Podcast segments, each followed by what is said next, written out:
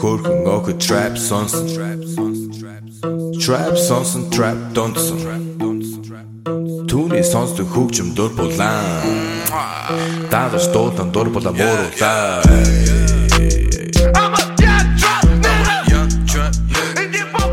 Everyone, welcome to the brand new MMA Roasted podcast. It's me, Adam Hunter. I'm here with Ween Dog. What's up, dude? Uh, Ween Dog is here. Uh, we, we have a, a great show. We also have Justin Wood. What's up, buddy? Hey, what's up? Thanks for having me. If you guys don't know Justin Wood, Justin Wood is a uh, Marine.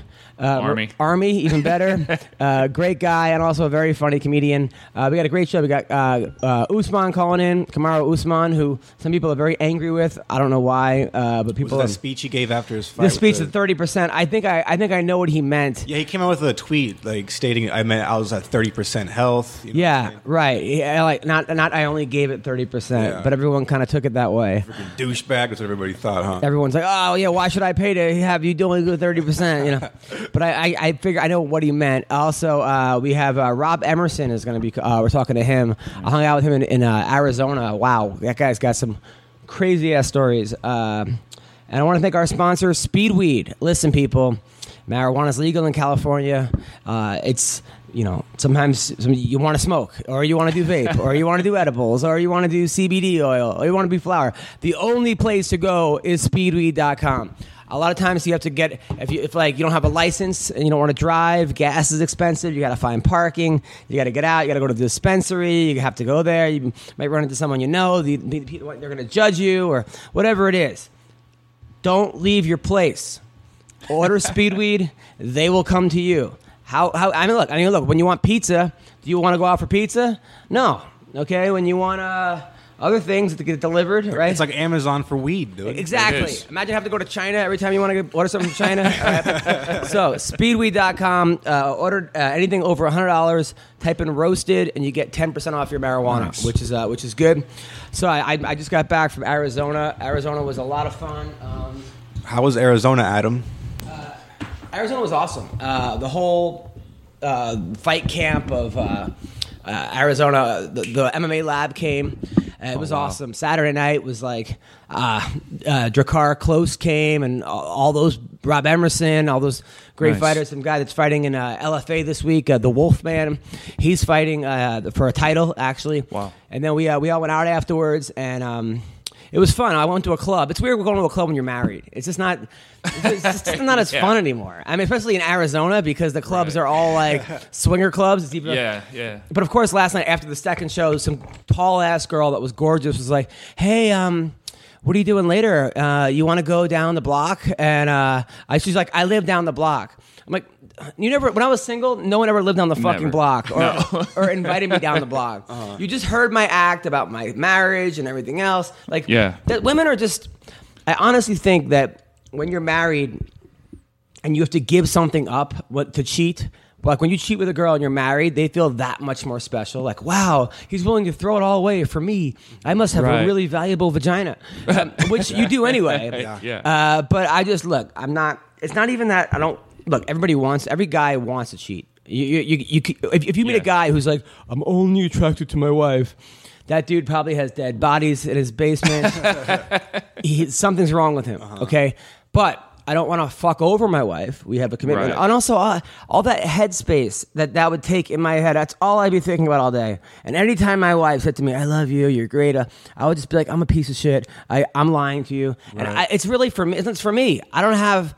I, I'm not able to do it. Some people can just cheat, or they make the, they make the rationalization of like, well. I'm not in a relationship, so it's not really cheating. Like, like I, I'm in, a, like, like they, they, they're with Yeah. their girlfriend, but they're like, oh, I don't consider one night stands cheating because I'm not giving my emotional self to her. I'm like, Yeah. that's or Let your wife do that and answer the same answer like that. right, right. I just look. I'm not saying I'm better than anybody. I'm just saying that I'm not strong. I'm not not strong enough. I'm not able to really kind of compartmentalize my own inner thoughts to be able to cheat. Some guys can do it, and you know, better for you. Uh, I've al- I've always been like that kind of guy. I think I think maybe it was my boarding school that I went to where they told me if like. You broke ethics. You were going to have a guilty conscience, and then you were going to fuck up and never be able to achieve anything in your life. And maybe that's it. But anyway, so how are you? It's funny you mentioned that because we have a mutual friend who's a comic, and uh, he's married.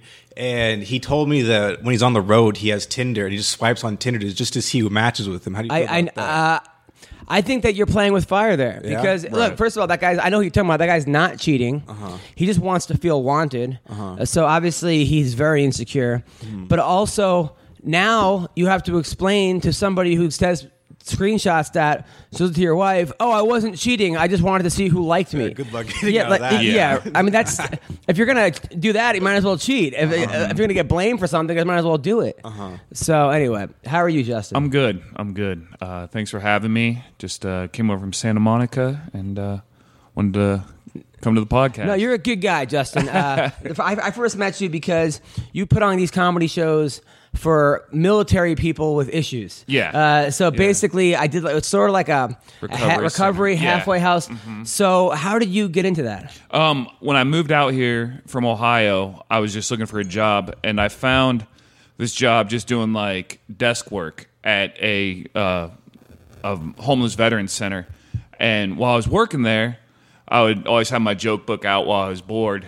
And one of the, you know, I made the mis- not really a mistake, but one of the clients is like, "What are you doing?" I was like, "Oh, I'm just writing jokes." Like, "Oh, you do comedy?" I was like, "Yeah." They're like, "Well, give us some tickets. We want to come out and see you." I was like, "There's two drink minimums. You guys are homeless. You can't afford to come out to the thing." So what I thought was, why don't I just bring comics to this center and just have a monthly comedy show here? So we That's did how I did it. Yeah. Because I thought maybe you were in living in that center at one point, or At the I was living in the Hollywood Center when that was for Iraq and Afghanistan veterans, and it was like kind of like a dorm almost. And if you were in school or working, you could like live there. okay. and So so so Iraq. You, were you, you in Iraq? I was in Iraq. Uh, now, uh, now, so you, so you get back from Iraq. Mm-hmm. You pick Hollywood out of all places to live. Yeah, I got back, and uh, you know I was early twenties, and like every other veteran, I was married because I thought that was a thing to do when you're 22 and you've been together with someone for five months. But uh, so I get back, get divorced, everything's not going right. So uh, my buddy, MMA fighter Junie Browning, was out here. Now, and, and where'd you meet Junie? I met him. He was actually in the army for a little bit. Oh, Yeah, you guys and- were, you guys were uh, stationed together. yeah, we were like roommates. Oh, out of all people, your roommates in the Yeah, army. Yeah, me and Junie. Now, what was he like in the army? He, dude, Junie is one of the nicest people you ever meet. Like, I, I can't argue when people are like, "No, we've seen him." It's like, "Yeah, that's Yeah. You know, if you don't believe me, I trust me one hundred percent. I get it." But he's one of the nicest dudes you ever meet. And like when him and I were living together in South Carolina, like it was fun. Like this dude was like a, just a stud. Like all of our physical training tests, like he was always top of the class on everything. But uh, Why did he get kicked out, or did he get kicked out? he dropped just out? didn't like it. He wanted to start. He started fighting, and he's like, "Yeah, I'd rather, much rather be a fighter than Right. you know go to Iraq." But um, so I get home and I start doing comedy in like 2009, like right after Uh, my divorce. Before that, what Mm-hmm. was your uh, position in, in Iraq? Um, I was just human resource. Like I wasn't like kicking doors in or anything. I was just over there typing on typewriter. Well, Is that because you got better grades and everybody you scored higher? No, it's because that's what I signed up for when I did that. Because I was like, what job will I not be kicking in doors? And what's the safest job? Because I signed up in 2003, so obviously I knew I was going over there. And you're from South Carolina. No, I'm from Ohio, but I was Oh. stationed in South Oh, okay. Carolina at first. Like, So you go there, you're doing human resources for the military. yeah, just typing up. And then uh, we got over there during rain season, quote unquote, for Iraq, and we were right by the mail terminal where all the water and the, all the water was going in, like ruining people's mail. So they hired like 12 Iraqi civilians to come dig trenches around the building. So for nine hours a day, I'd like go out there and just like babysit these guys, just sit there and watch. Were them. the nice guys? Yeah, they were great. Except one, we did have one incident where these two guys were arguing it, and I was with the trainers. I was like, "What are they? What are they arguing about?" They're like religion. I was like, Oh God. and I was like, "Oh man, is it going to get bad?" He's like, "No, no, no, everything's under control." and as I'm walking away, I just hear the echo of a shovel. And I look back, and there's a guy on the ground, like covering his forehead up, like blood gushing. Wow. I was like, "What happened?" They're like, "That dude just hit him with the shovel." I was like, "Holy!" shit. Like it sounded like a cartoon. Yeah, like, but what did, did you you break it up? Did you yell Yeah, at the yeah, guy? we broke it up, and then we had to escort the guy off uh, post, and obviously didn't bring him back anymore. Well, it sounds like he's you know at least equipped with a shovel. So- okay, so, so so you get back, you you pick Hollywood because Because Junie was living in L.A. and I had just started doing comedy. This, this is after Ultimate Fighter. yeah, yeah. So this is, so you had, he had already had the reputation of like Yeah, now yeah. now when you're watching the show, are you like That's not the Junie I know. Yeah, exactly. Because I, Junie told me before he even left to do the show, he was like, "Look, if I don't win this thing, people are going to remember who I am." And I was like, "Oh, okay. So you're going to go there? Like, I know Junie. He's one of the funniest dudes you ever meet too. Like, cool sense of humor." So it's like, "Oh, okay. He's going to be like the prankster of the house. Like, he's going to have like a lot of fun." And um, he so he gets back, and I'm like, "So how'd it go?" He's like, "Well, I can't tell you the results." but people are going to know who I am. like Oh my he's like, just be ready. I was like, what are you talking about? And he tells me he's like, yeah, the, check this out. There's one night where I just get naked and I run around in the backyard and people throw eggs at me. And I was like, oh, okay. So he just had some fun there. Those were the best seasons. I remember the, one of the first times I met Dana White at a party. He was telling me about how uh, how he had to like he just got back from going to court. Yeah. Because they had to defend the fact that they wanted to throw Ultimate Fighter off the air because two guys jerked off in someone's sushi. that was that Oh, I season. remember yeah, that, dude. yeah, that was the season, and he Yeah. and he he had to go there and say that it wasn't real nip- uh, sperm to like the judge. Like that Oh, was wow. it was Dana White defending like the the, the non sperm Yeah, sushi. He said it was the most ridiculous thing he's ever done in his life. was, was it Cap- actually sperm? Was it actually? yeah. sperm? I think it was. Yeah, yeah, of course. it was Jesus Kaplan Christ. Sushi and Yeah, uh, right. Kingsbury did it. Right, right, right. So, okay, so so you're living with Junie. Yeah. Now is Junie on drugs at this point? Is he out of his? No, he, he's. I mean, you know, it's no secret he battles. You know, Yeah. some mental health stuff. But when I first moved out here, he was in camp. Like he was over at Tenth Planet. Like I've never, I haven't seen him this motivated since the Kaplan fight. Right. And like he's waking up, like going to Tenth Planet, coming back, then he's going, you know, boxing. Like he's like I never see him during the day, and he's doing great. And then all of a sudden, the fighter that he's supposed to fight like injures himself, and he can't Yeah. fight. And I just, it was the weirdest thing. Like I just saw him go, like the mental health just like take back over because he's so motivated, he's ready to do it, and then he's just like, and then they tried to offer him another fight, and he's like, you know, I've been training for this guy for the last seven weeks. Like, I, he knows that when he fights that there's a target on his, but like everyone's tuning in. He at the time he's on like a four fight losing streak, so he's like, I just can't, I can't take fights for money anymore Yeah, that's all no, which makes sense. I like, I, like uh, fast forward to when he came to the show with you Mm-hmm. a couple of weeks ago, and he was he came in and I was I was fucking with him, you know, Yeah. and he was laughing, and after he was like, "Man, you're a genius! I can't believe how funny you are." But he went from like. How's, I'm like, how's it going with you? Oh, it's going good. I'm training jiu-jitsu. To like three seconds later, everyone hates me. I don't even know if I want to be here. Like, just like he, Yeah. just, he gets really, he goes from zero to 100 Yeah. Mm-hmm. back to 0 so quick. And but it wasn't like I didn't like him or he Yeah. wasn't engaging. He was telling me he was convinced that everyone had hated him. Yeah. And I'm like, dude. Uh, well, I want to say, like, dude, no one thinks about you. I mean, most people, we're, we're talking about him, but Yeah. most people aren't spending their days going, "How- what's, oh, fuck, I hate Junie Browning, unless Yeah. he, he maybe fucked your girlfriend or something Yeah, back in yeah. the day. So I just, I just, but I do feel like, uh, I don't know, I do, I do feel like there's a guy that would benefit from, pe- like, uh, someone just, uh, people just telling him, like, so if you want to reach out to him, so wherever the fuck the guy is right now on Yeah. Twitter, just tell him you don't hate the guy because Yeah. he's, he did seem like an honest, just a nice human being. Yeah. But somebody who's a very, uh, sensitive yeah. soul, you know? And I think a lot of that comes from those MMA chat boards are vicious, Brutal. man. Brutal, brutal, brutal. And when I remember when he was on the show, like I was always on there like defending him and stuff. I'm like, you guys don't know him, but you know, I can't. You can't argue with. There's no, there's what no point. There's- so- somebody, you know, somebody said like there was a, a, a meme like fighting the people on the internet is like winning the Special Olympics. Like, Yeah. even if you win, you you, you still have. Yeah, yeah. I don't want to say that, but that's Yeah. but that's but that that that's what the meme said. Uh, so anyway, uh, all right. So, but you, but, you, but you're doing good. But I, I, I noticed your comedy's gotten so much better. Thank you. Uh, you, you you're working hard, and I, and, and now do you still do those shows for the veterans? Um, every now and then, I used to do them monthly, but now I'm in school full time, working full time, and I'm running this. uh, I'm running a weekly show, so I understand the. You know Oh, yeah. how some- I don't know I've- how you do two of them. There's I, I've had some of my best times though ever. We're doing shows for at military bases. Yeah. Oh, yeah. Uh, I mean, the one time Well, the one time, just the shows themselves, like sometimes you, you're you're up on stage and you, you look at the crowd, you're like, I, I hate these people. I, Yeah. I don't even want to make, Yeah. especially in Hollywood. Yeah. Mm-hmm. I don't even want to make these people laugh. You know, like I'm just doing it. But then Yeah. when I do shows for the military, I'm like, these people deserve to They laugh. get it, yeah. You know, and I've had so many great experiences. Although I've had some bad experiences, like when I, I actually fought the other comedian on a US to, USO tour. Yeah. This guy named, uh, did I tell you the story? This guy, this guy, little bra. He, mentioned it. He just kept picking on me, pi- always fucking with me. And all I, all I said back in the day was that Eddie Murphy's movies weren't as good as they used to be. Yeah, like it was. yeah. he- man, how the hell are you gonna put down? Uh, he, he and then he kept calling me gay and this and that.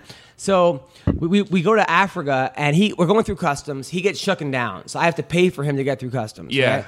and then. We're there. He has no money on him, and he just keeps messing with me. And finally, we're we're like the show hadn't. It was the night before the show. We're in Djibouti, Africa, and the and the guy was like, "Adam's gay. Adam's this." And I, like to all the guys, and I was just, I was tired. Mm-hmm. I was just cranky. I'm like, Yeah. really? So he was wearing a hat. So I just snuffed him. I go, really? Like, who's a bitch now? And then he went to go. He went to fight me. I, I put it over and under. Yeah. And I just hip tossed him on his head, right? and I, I cranked down my, my arm, like, what? What are you gonna do? The soldiers had to break us up, right? That's crazy. And then the, and then the sergeant takes us into a bathroom. He goes, "What are you doing? You're supposed to be, rep, you know, lifting our spirits. You need to find Jesus, right?" Which like, I'm Yeah. Jewish, whatever. Yeah, yeah. And then he goes, "I'm either gonna, I'm gonna treat you like I treat my boys. I'm either gonna take your money or punch you in the stomach."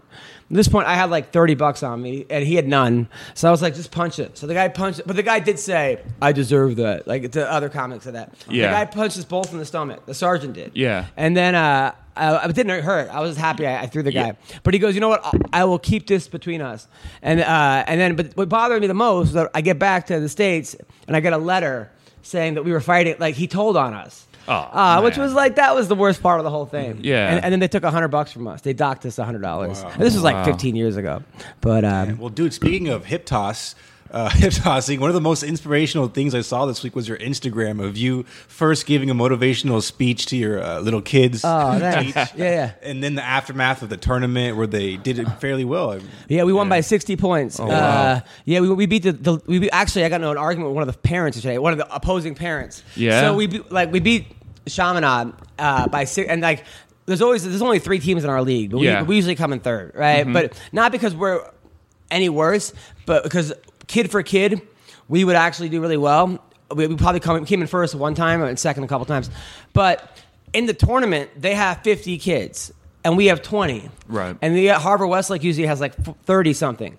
So we match them up, but they get points for wrestling each other, Mm-hmm.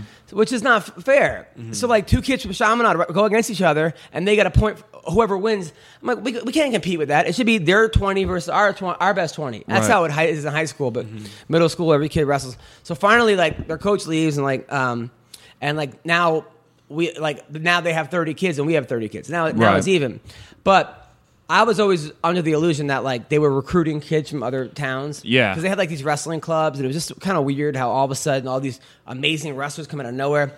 So I'm talking to the parents yesterday, and we're up by like it's at that point it's like 54 to three or something, and I'm just Yeah. I'm thrilled, and and they're like I'm like you know these are the, the league champions. And then the guy goes, uh, "Really? Uh, wow! But you guys are killing them." I'm like, "Yeah, well, I think I go. I think they were recruiting. I mean, they had one girl last year that was like ranked third in the world. Uh, I'm, like, I'm like, I I think she was driving to the matches. Right. I'm like, I think half the kids were Jewish uh, at like Chaminade, a Catholic school. Mm-hmm. I was just making jokes, and then one of the parents goes, "She lived in that district, just so you know." I'm like, "Oh God!" Like Here I, we I was. go. She was like, and she and the other goes, "And we do have Jews in our school." I'm like, "Oh, like, Yeah. I- I- why are you in? it? Even if I, um, I am being kind of, I'm kidding. Yeah. You're now." Interrupting our, I'm not talking to you. Yeah. But I was like, I know, I know, I know. She goes, You're just mad because she beat you guys. I wanted to be like, uh, scoreboard. Uh, yeah, yeah. so that, but anyway, I was so happy. For, I was so proud of these kids. Uh, That's awesome. Uh, it was hard because you know, I, in the beginning, their their energy was just all over the place. I had to Mm-hmm. focus them and you know, raise my voice a little bit. But uh, I, I was so happy. This was their first tournament. Uh, it was a second match, We- and we beaten both teams by like an average of fifty something points. Okay. like we're just uh, we're on fire this year. That's awesome. It's, Cool, it's a good year. It's like a good year. So, um, but yeah, and then last night at the Dime Bar, um, Jeremy Piven came by. So, Mm-hmm. so like it's weird because uh, the one guy goes, "Hey, can Jeremy Piven come by and, and like do a set?" And it, I was like, "Sure, yeah, of course." Mm-hmm. But then I, you know, then I remember like the whole Me Too thing. Like he got kicked off uh, a show on CBS, Yeah, yeah. but it wasn't proven. It was just allegations, Mm-hmm. which is also hard to. So now I'm like, do I promote it? Do I tell people he was there? Because if I put Jeremy Piven at the dime, Then you're gonna get it all. yeah, then I'm an, then I'm an asshole. Like, what do I have to gain from this? At the same time, it will get publicity for the dime. And so he, but he like comes down. It's a packed show, but it wasn't a great crowd. Like there weren't like huge laughers, but it was good. But he's used to doing like the Laugh Factory and Comedy Yeah, Store. yeah. So he's up there and he's like, man, this is a tough room, and, and he gets off early and he thinks he bombed. He didn't bomb, but he's just not used to Yeah. and uh, you know that's the thing it's like uh, a lot of times like that's what's so good about these smaller rooms a dime bar and it's like your room Yeah. because it really is like in rocky 3 when he goes back to philly Yeah. Yeah. and, and like there's no there's no cushion. Like you do the Laugh Factory, they they paid thirty dollars to get in. They buy two drinks. They assume it's going to be great comics. Yeah. The Dime Bar, most people don't know they're even seeing a show before the night started. Yeah. They're, that now they're actually pissed because they wanted to talk to their friends. right. Yeah. Uh, they paid absolutely nothing. There's no drink minimum. They owe nothing to anybody, uh, and you can't see the the lighting's bad. The stage is whatever. The the, the, the it's not even like good for like actually. It's it's really like a very I don't know weird room. It's not like it's act, it's not low ceilings. So if you if you could do well there, like I, I do there Monday and Tuesday. By Wednesday, Thursday, I feel like I'm you know it's like you're taking off the ankle weights when you, like Yeah, you go, when you go yeah. running. But for people like I've seen many people, big stars, go there and be like, "Oh fuck! Like why? Why are Yeah. they not giving it to me?" You know? Yeah. I just had a. Uh, the difference is that my room, we have a designed, com- like I call it the comedy cave. So you can come in there, and our host would tell you, like, you can sit down and enjoy dinner here, or we have a free comedy show next door if you guys want to go watch that. So at least we have that little bit. But my buddy just came through about two weeks ago, and he runs a show called Operation Comedy, John Stites. And, um, it was funny for him because he hasn't done a small room Yeah. in so long, and he didn't necessarily do bad either. But he gets all he's like, "What a tough crowd!" But I love it. This helps me. I want. I need to come back. I need Yeah. Well, that wasn't Jeremy's uh, experience. Yeah. He was like, "Get me the fuck out of here." Yeah. Uh, but hey, man, that's you. You want to be a comic, you gotta be able to do all rooms. I, my, Yeah. I mean, you don't actually have to anymore. Now you can be a comic and just have a successful podcast and Yeah. just do your particular crowds. Which, but if you want to be a great comic, Yeah. you, it's like uh, Rich Voss said, being a good comic, and I agree, is like being a good point guard. You can't have one move. You have to know what's in front of you. exactly. So, uh, all right, this week, good MMA week. First of all, LFA comes to support LFA this week, but uh, Bellator has a good. I mean, Bellator and UFC. Let's talk about the Bellator card first. We got Rory MacDonald, Douglas Lima. Man, Rory MacDonald has just been running through Yeah. everybody. It's, I mean, just he's making Bellator look bad. Yeah. Some guys, Yeah. some guys come over and they make Bellator look really good by like like, like Eddie Alvarez, like his Mm-hmm. success in the UFC of knocking out Dos Anjos. Uh, I mean, uh, yeah, uh, you know, like that look made Bellator look really like wow. Yeah. But Will Brooks, on the other hand, who was the champ, as like one and three in the UFC Yeah, or one yeah. and two. Or you have Benson Henderson going to Bellator and then getting starched. Like he won like one out of like four fights, right? which is so crazy because I watched him train in Arizona. I went to I went to the lab, and you're like, man, this dude i- is is a monster. Like I left there thinking how good Michael Chandler is. Because I'm like, wow, Yeah. the way he, I mean, the way he trains, it really is like someone said like you, the best guy at the gym, the best guy at your gym, basically would get starched in the UFC, and, and you and you when you go and watch all fighters train like all, mostly pros you're like wow this is definitely a different level. So Right. rory macdonald douglas lima. I'm thinking rory's gonna win. Yep. uh, i just think he's on a different level. Not that lima's bad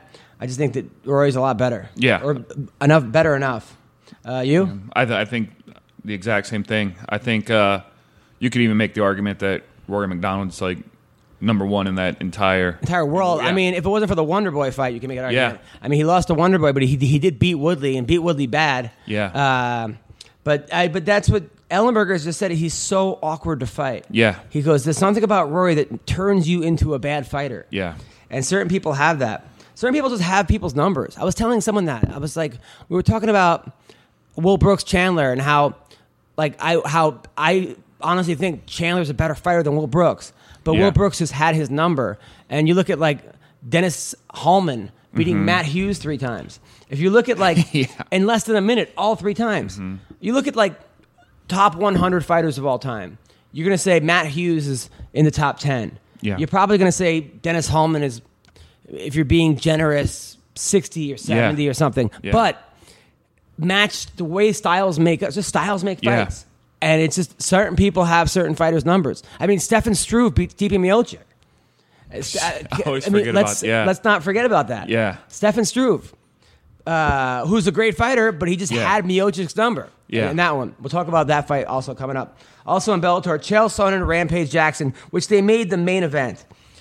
Which Bellator, look, I understand why you do this, and they have the bigger name and attraction. But if you really want to be taken seriously, Bellator, you can't make Chael Sonnen and Rampage Jackson a main event over Rory Douglas Lima. Yeah. I mean, Chael is what one in four in his last five Yeah. fights. Uh, Rampage, uh, I think he's better than one in four, but it's not exactly like he's you know he's whatever. In this fight, who do I think is going to win? I think Chael's going to win. Think so? I think Rampage doesn't really want to fight anymore. Yeah. He just wants money. I mean, he came in in this. I heard it was like three twenty for this camp or something. Where he had to cut hard Yeah. to make two seventy. He, I mean, I know they're not going to show much on the pre-fight. Did he fight at two hundred five? Yeah. Uh, like, what the fuck is going on? Yeah, but I was watching him like train on that, you know, Bellator, you know. Oh yeah, yeah. Yeah, and even when he was like doing sprints and stuff, I was like, I mean, I know you're not going to show your whole camp on this, but if this is what you guys are going to show, this is Oh, that's like when they the, the best when they had um when they had uh Kimbo Slice versus Dada, and Dada and like literally the camp they had Dada benching like the bar. Yeah. and I'm like, come on, Yeah. like, I could do this. Uh, Uh, I'm not fighting Kimbo Yeah. Slice. So who do, so who do we like in this fight? I like Chael as long as Chael shows up. I, I thought Chael was going to run through Tito, but I just saw the way he. that fight. I was so upset. Sometimes he. It seems like even when he fought Rashad, like if he's like he'll just give up sometimes. He does. He lost to Jeremy Horn three times. Yeah. And they asked somebody asked him in practice, Chael, you've never tapped to an armbar in practice, but you've tapped to three against Jeremy Horn. Yeah. And he said, I just wanted to get the fuck. According to the, I think it was, I want to say Mike Swick. I want to say maybe, or he said, I want to get out of there. He, Right. he has some type of like. I wouldn't say anxiety or claustrophobia or Yeah. something where he's like, I don't want to be here anymore. Something snaps in him. Yeah. And he taps. And Tito, I, I was at that fight and I was so upset. Mm-hmm. Number number one, you have Tito coming in with like "Make America Great Again" shirt. Yeah, yeah, yeah. And then and then he's like marching, and then just the whole thing, and the, the kids. I was just weird. And Yeah. Not that I don't like Tito. I happened to met Tito a couple times. He's a nice guy. He actually is a pretty nice guy, and I just think that he whatever he he's Tito. Yeah, But yeah, but I looked over at Don Frye and Josh Barnett after that, like a minute after, and they were like, "That fucking fight was fixed." He he fucking threw that fight. Yeah. Mm-hmm. And, like he, that was a that was a work. But I don't know if it was a work or I don't think it was a work on Tito's part. yeah, I, I think Chael was just like, "Get me the fuck out of here." yeah. Uh, Joe, the kid, What was his reason for wanting to get out of that fight? he, I, it's, it's in his head. I- he's in his head. I mean, he looked great against Vanderlei his last fight, Yeah. though. He looked. I mean, that's if he can do what he did against Vanderlei. But it's such a, it's such a weird thing with Chael. He's it's so frustrating. There's something meant like even when he that Anderson Silva fight. I, I remember being backstage that first fight. I think I was in Ohio or somebody, and I was watching that fight, and I was so proud of Chael for those Yeah. four rounds. I was going crazy because here's a guy who, when I'm nice guy, sweet, a real sweetheart of a guy. I mean, when when when Rampage, when King Mo had staph infection, he paid for the, himself. He's just a good person, Yeah, yeah, and he's sitting there, and he wins the first, and he talks all this shit and backed it up, yeah, and then all he has to do in that fifth round is stay away. Mm-hmm. That's all he's got to do. But for some fucking reason, he he jumps into Anderson's guard, Yeah. and loses that fight. It- yeah. I can't tell you as a coach how hard that would be for me. If I was Yeah. coaching Chael in that fight, Yeah. oh man, that would keep me up for days. I mean, middle school kids, I, I, I get like frustrated. Yeah. um, it's so funny about it. It's also it's funny like the uh, the uh, progression. So like this kid, this one kid I like. He's such a wise guy though. He comes late to every practice. Eighth Yeah. grader doesn't really want to be there. Like he's half in, half out. But I like him. He's smart, smart kid. But he's always late. And then uh, even even I'm like when he's I have to show him the move three times now because Right. and I'm like, hey man, if you just come to practice. He goes, I come, I just come late, you know, like that kind of thing. Yeah. So he's in a match against this girl who's built like a tank, and it's, it's pretty close. And she gets like a nosebleed. So now I gotta like talk to him while they're attending to her, and I always try to make the kids smile or laugh or Mm-hmm. Yeah. keep them keep their head Loose. loose. you know. Uh, So I'm like, hey, like one time I was like the kids over there. I'm like, hey, so uh, you have a girlfriend? Anything you want to talk about? Like, like, just, just Yeah, keep yeah. Him. But I would say he's over there. I'm like, hey man, you having fun? He was having fun. I just I just made some girls nose braid. I'm like, I'm like- I was like, I was like, this kid's gonna be a comedian. Yeah. Uh, but but yeah. So uh, anyway, so I think that uh, were you Chael Rampage? I was wondering, you know, Rampage is such a he's so thick. He's a thick boy now. Is it going to be easy for Chael to take him down like that? Do you think Chael can gas out just from trying to take down Rampage? I don't think he's gonna stay under him. I mean. I mean, Rampage could always land that shot and hurt Yeah. Chael. That's also. I mean, Chael does. He ha, he doesn't have the greatest chin anymore. Mm-hmm. But uh, I, you got to wonder what's his motivation, Chael, for doing this. He's got a ton of money. He's- Yeah. he's got a beautiful wife. I think he's got one or two kids. He's got a huge house. His house has an elevator in it. I mean, he, he offered me to get married in his house in Oregon. Yeah? and he was being serious. And he's Wow. got like an elevator in his house. Uh, he's he's doing really well. His podcast is killing it. He's got a book out. Supposedly, uh, uh, uh, Yeah. like what he he's an announcer in Bellator. Uh, what's his motivation? I don't know. I mean, he just obviously just wants to challenge himself, or he's Yeah. bored, or.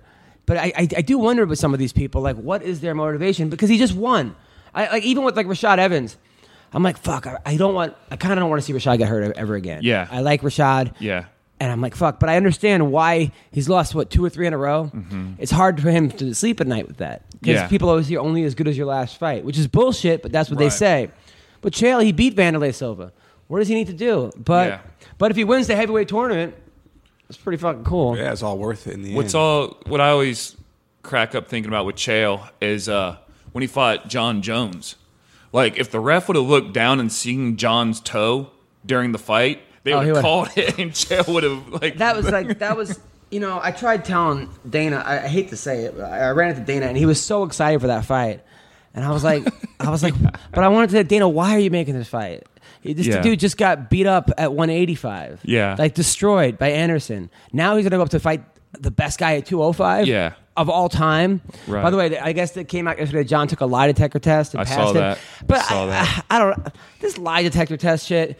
Uh, it's just first of all, if you take it and fail, are you going to tell anyone? Yeah. Uh, it's not like he failed. Uh, that would have came out that he failed the lie Yeah. detector Oh, test. yeah. But I just I don't know if I really trust these lie detector tests. No. I just don't. I don't know. It just doesn't really. Anyway, yeah. Goiti Yamauchi uh, is taking on Michael Chandler, uh, which shows you how good Bubba Jenkins is. That's because Bubba beat Goiti Yamauchi, and- and now, anyway, Michael Chandler should win this fight. Yeah. He's bigger, stronger, faster. Uh, I gotta tell you, Michael's last fight at Madison Square Garden, when he broke his leg or whatever he broke, and his ankle rolled, and he still fought and almost won. Yikes. Dude's got heart o- out off the ass. Uh, so I got Chandler. You? I got Chandler. Chandler all day. Uh, Shane Crutchfield, my friend, our boy. Remember Yeah. Shane, right? Is fighting Aaron Pico. Uh, He's like a five to one underdog, maybe I six to the, one, I seven saw to he one. tweeted the odds. Man, this, this fight worries me a little bit, uh, a lot, being that they're calling Pico the prodigy. Yeah. The thing is, Pico is not a smart fighter. Yeah. He fights so dumb, where he's a. The, they're saying he's one of the best wrestlers in the world in high school and possibly an Olympian or ranked third in the world in his weight class, and he gets in the striking contest. Yeah. That's why he gets knocked out by a guy who's 10 and 6. Shane doesn't have huge power. That's what concerns me in this, but he's got great jiu-jitsu, and uh, I think he has enough power to hurt Pico. I got to go with my boy Shane. Uh, although this is a this is a tough hill to climb. You? I like the upset. I think uh, Pico has a little uh, hype train behind him. I think he's been given that. But uh, when I saw the odds and you know hearing people break the fights down, I, I like Shane in this one. Isn't Pico like also like 20 years old? Yeah, he's young. He has a lot to learn, dude. But he, so- but they, but he's with like AKA. He's with Eddie Bravo. They're giving him like he's done everything what I think wrong on every. Here's the problem when adults get involved. This is just when money and adults get involved in children, which is I'll, I'll call him a child at like 16 or 17. Here's a guy who's okay. They're touting him as the best wrestler in the country, right? So they take him out of high school and put him into the Olympic Training Center. Like, wh- okay, why not have him finish high school and go to college? Yeah. the guys that he's going to get in college are going to he's going to get much more better wrestling in college because Right. he, than, than, guys he's bringing in. Mm-hmm. He's bringing in people They're there to, to, to wrestle with him. Yeah. No, have him get fucked up at Iowa or Nebraska or yeah. Penn State. That's going to get him better. Wrestling 50 matches a year. And then he goes pro and it, it's like he doesn't he has like his own camp sort of, his own thing, and they put him up against a guy who's got 16 fights who, who the fuck is managing this guy? Yeah. Edmund? And like, what, what, what are they doing? What are they doing Yeah. with this kid? Let him. It's like people see talent, Yeah. and, and they go, "Oh, you know, we, we want to protect it." No, you. Got, I don't know, but who knows? Don't uh, Look, a lot of fighters have lost their first fight, and Yeah. Bernard Hopkins lost his first fight and won his next twenty-one. Right. So, uh, uh, all right, now the UFC. This is the weirdest, most uneven fight card in the history of fight cards. I do not understand this fight card, but I mean, okay, And it's a I'm- pay per view too, right? it makes no sense. It makes absolutely no sense. But I'm gonna watch it. Uh, Gleison Tibau, uh, that dude is like, I think he's like 70 at this point. But I mean, you talk about someone who should get tested on the way, during, in between Yeah. rounds. I've never seen anybody. There was anybody with that type of b- b- build in the history of fighting. Yeah. Oh, I have, but yeah, Yoel Romero. But still, so he, he's fighting Islam Makhachev. So it's uh, it's Brazil versus uh, Russia. This is like uh, this is like you know who Colby Covington hates the most. Yeah. Uh, like- yeah. But uh, I, I- I guess I'm going. I mean, this guy's 14 and one. Islam. Uh, Tibau is one of those guys that wins the fights. I think he's going to lose and loses the fight. Then he's going Right. to win. I was just thinking that. uh, I got to go with Islam in this fight. Uh, you, I'll go Gleison. Gleison? Yeah, you. I always gotta go with some dude. His name is Islam, dude. You just Right. know he's a tough dude. You know he's a tough dude. Well, you just know 'cause that. his name is You know, Islam. I don't know how he's getting into the country. Yeah. uh, I mean, good for him. Take that Uh, passport. Matt Bessette, who I've been following for a while, he's like a, a, a New England guy. I like him. He's he's, he's fighting Enrique Barzola. Isn't that the guy from Naked Gun? That Yeah, the umpire. The umpire, right? uh, hopefully Bessette wins. I don't understand like whoever's doing this uh, app. They put one guy in black, Black and and white. white, yeah. Like I mean, really, is it Who that they much? trying to get you to vote for right there? is it, is it that much more money to make the color? Right. I mean, who's doing this? I mean, it's like a billion dollar fucking app. I like when they don't even put a picture; it's just a shadow, like your yeah. Facebook picture before you add a profile picture. They just Yeah, I, I'm saying, like, okay, that's that, okay. That's the uh, the fight pass, or at least. All right, so then then the thing we got Dan Ige against Julio Arce. I think these are like pitchers for the Dodgers. but Dan, but Dan's nickname is Danimal, uh, which is kind of. I guess that's cool. Danimal, like instead of play animal. on words. There you go. Yeah, uh, I don't know. I don't. But Dustin Ortiz, there's, he's a good go. him versus Alejandro Pantoja, the cannibal. Alexandre, Alex. That'd be oh Alexandre, the cannibal. I- He should start eating them if he Yeah. fucking knocks him out. that'd, be, that'd be pretty cool. The cannibal. Uh, so uh, I, I got Ortiz from that Yeah, I got Ortiz You? on that one. Uh, oh yeah, Ortiz for sure. Then it's uh, Sabah Homasi. The problem, the fucking problem spelling his name, fucking, against Abdul Razak Al Hassan. Like spelling that dude's name. like, like why? I mean, this is like a battle of alphabet soup bowls, you know? Right. But like, why don't they just put this? Like, they should have took last week's card uh, and Yeah. put this, like put you know Michael Johnson versus uh, like put those guys on on this card. Yep. Uh, and uh, some of those guys, and then put some of these guys on like okay, I mean, put some of these guys on like Brazil cards. Uh, the, the guys from Brazil, at least, you know, uh, or the guys. I I don't know how they have UFC Ghana, but but but still, uh, Brandon Davis, uh, eight and two, is fighting on Kyle Bochniak. Look, I am a fucking hardcore fan, and I don't know who some of these fucking guys. Are. I are. don't know any Yeah. of these people. Dude. I mean, that's it's just weird. It's just this is just a weird uh, card. But uh, then it gets okay. Then Thomas Almeida versus Rob Font. Uh, I, Almeida's a guy that man, he. uh, I mean, he, he ran into Colby Colby Cody No Love. That kind of stopped his whole Oh, train. yeah. That was a great fight. But I think Almeida is going to beat Font. You? yeah. I'll, I'll take Almeida on that one. Gian is in the main card. I like Nice. Villante, but he also sometimes is the dumbest fighter. Yeah. Like, I love this dude, but he just gets into stand up wars and he gets knocked out or he knocks you out. He's one of those dudes. Yeah. I hope he wins. Uh, Calvin Kattar against Shane Burgos. All right, let's just skip to the fucking two main fights. Uh, Daniel Cormier versus Volkan. No time. Man, I'm telling you, Volkan, I saw him beat Jimi Manuwa and just uh, Yeah. that was scary. Mm-hmm. That was scary. But DC's a smart fighter. Yeah. He, he didn't really go toe to toe. He got hit by Anthony Johnson once and realized I don't want to do this again. Yeah. And I think DC is going to be too smart, mm-hmm. too good, too for Volkan. You? Yeah, I think DC takes it. Um, I just think his skill set just trumps uh, Volkan. But at the same time, Volkan hits so hard. Yeah. Uh, I'm going to upset. I'm going for going with Volkan? Hell yeah, dude. why? I I mean, I love DC so much. He's such a good dude. I think he's a, um, a great champion. But Volkan, like this this rise of this dude who's just been knocking out these insane Women. fighters. Yeah. Yeah, Wo- yeah, women. he didn't knock out women. No. Uh, didn't he get it? was like a bar fight. It was a guy. A guy I thought it was a. f- I heard it was a female, wasn't Ah, I it? thought it was a guy. Oh. Uh, and then uh, and then Stipe Miocic, uh, the main card against Ngannou. Ah, man, I like Ngannou. I told you he came to my show. He was super cool. I, I was like, dude, you were the toughest Uber driver. and he was. I think he was a good sport. I don't know if he understood it, but uh, I think Stipe is just going to take him down and like a third round arm triangle. Yeah, I uh, I got Stipe too. I think I don't think this is gonna be the first time they meet each other. I think uh, Stipe will probably defend about two more times after that, and then he, there, there'll be a big rematch. But Yeah. I think uh, this first time is gonna go to Stipe. As- You know what? This fight, if Stipe actually defeats Francis, he'll be the first heavyweight to get past two.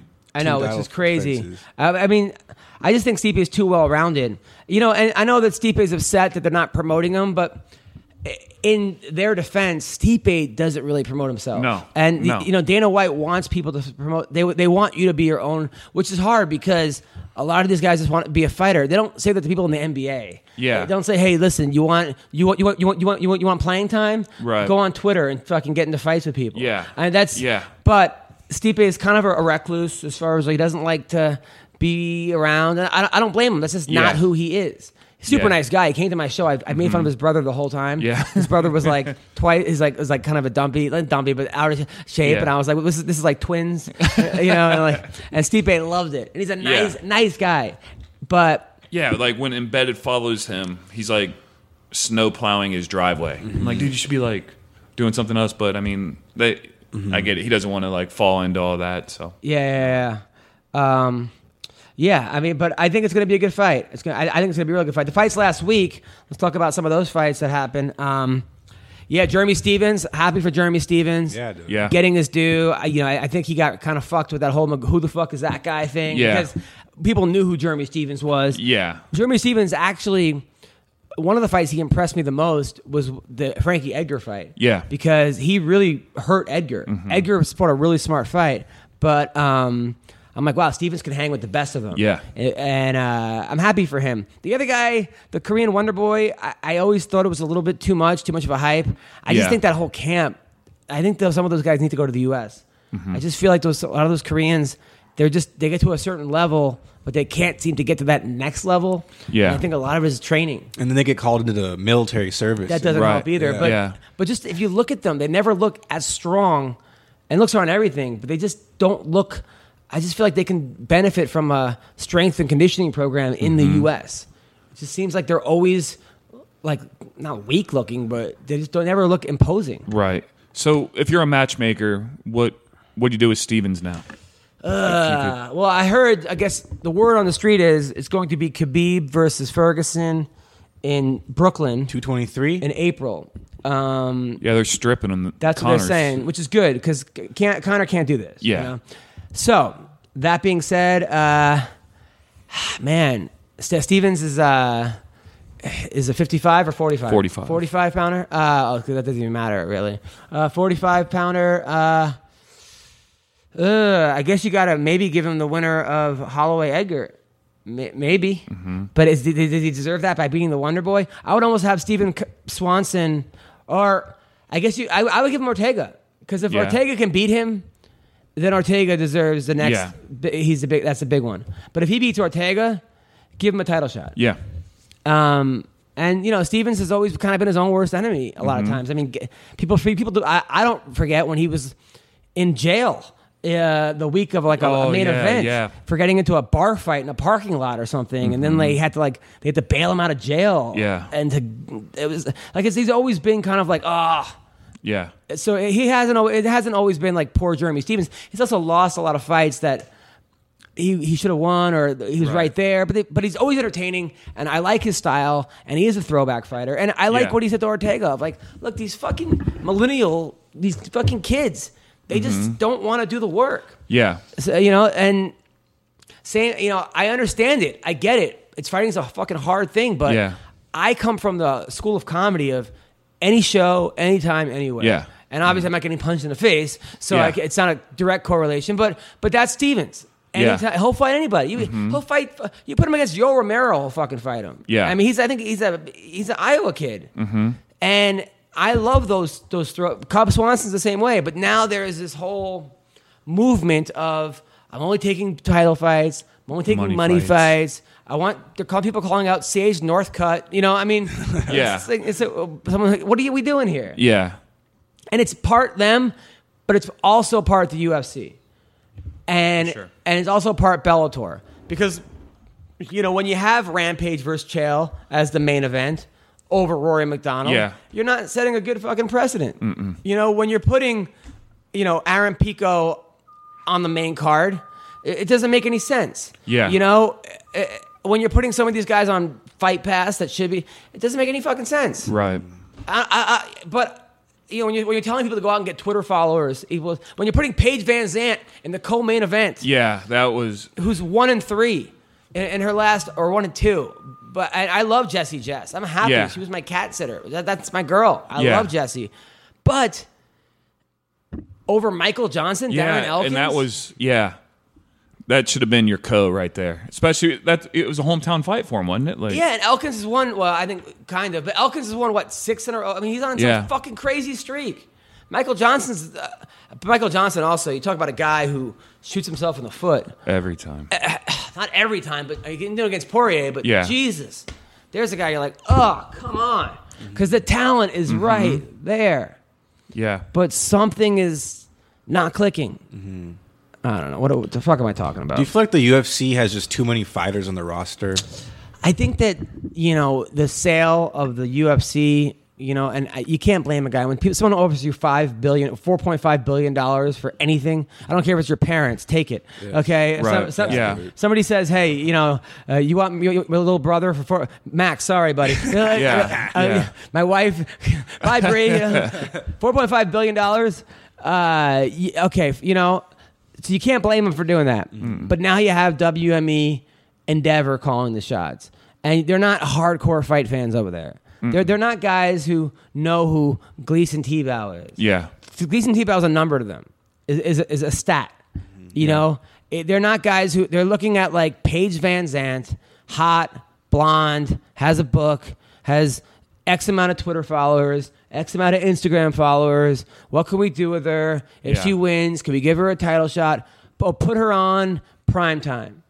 And the problem with that is the fans, the the casual fans who just jump on, they're going to jump off. They're Yeah. not. They're not going to stay with you. They're not. They're they're they're they're band fans.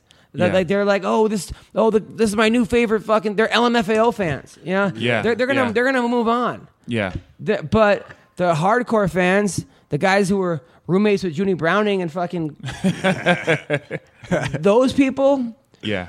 those people are, are gonna are, are, are eventually gonna be like, what are you guys doing? Like this is not the sport that I signed up for. And the fighters themselves. I mean, you got Tyron Woodley, the champion, going on Rogan's podcast saying, "I don't like what the sport's become." Yeah. And he's the fucking champion. I knew it was getting bad. Uh, it's you know I always call MMA like before Conor and after Oh, Conor BC, because yeah, yeah. because now it's like I've literally have heard people say like what about Conor and Brock Lesnar? I was like what the fuck are you talking about? Like do you not understand at all how this sport works? Like no, Conor's the best fighter in the world. It's like okay, look, Conor's great. He's a great athlete. He's a great fighter, but no MMA. Like, there's more than just Conor. Conor can't. And it wasn't. And it wasn't just Conor. It was CM Punk was a fucking. Yeah. I mean, like, okay, we're gonna put a guy who's never had a pro fight, never a- amateur fight, who's 40 years old on a pay per view. I mean, that doesn't happen on. In, in the NFL, like the super, Yeah. like the the they're not, they're not starting CM Punk at quarterback of the Patriots, Yeah. because he has Twitter followers. It's just not happening.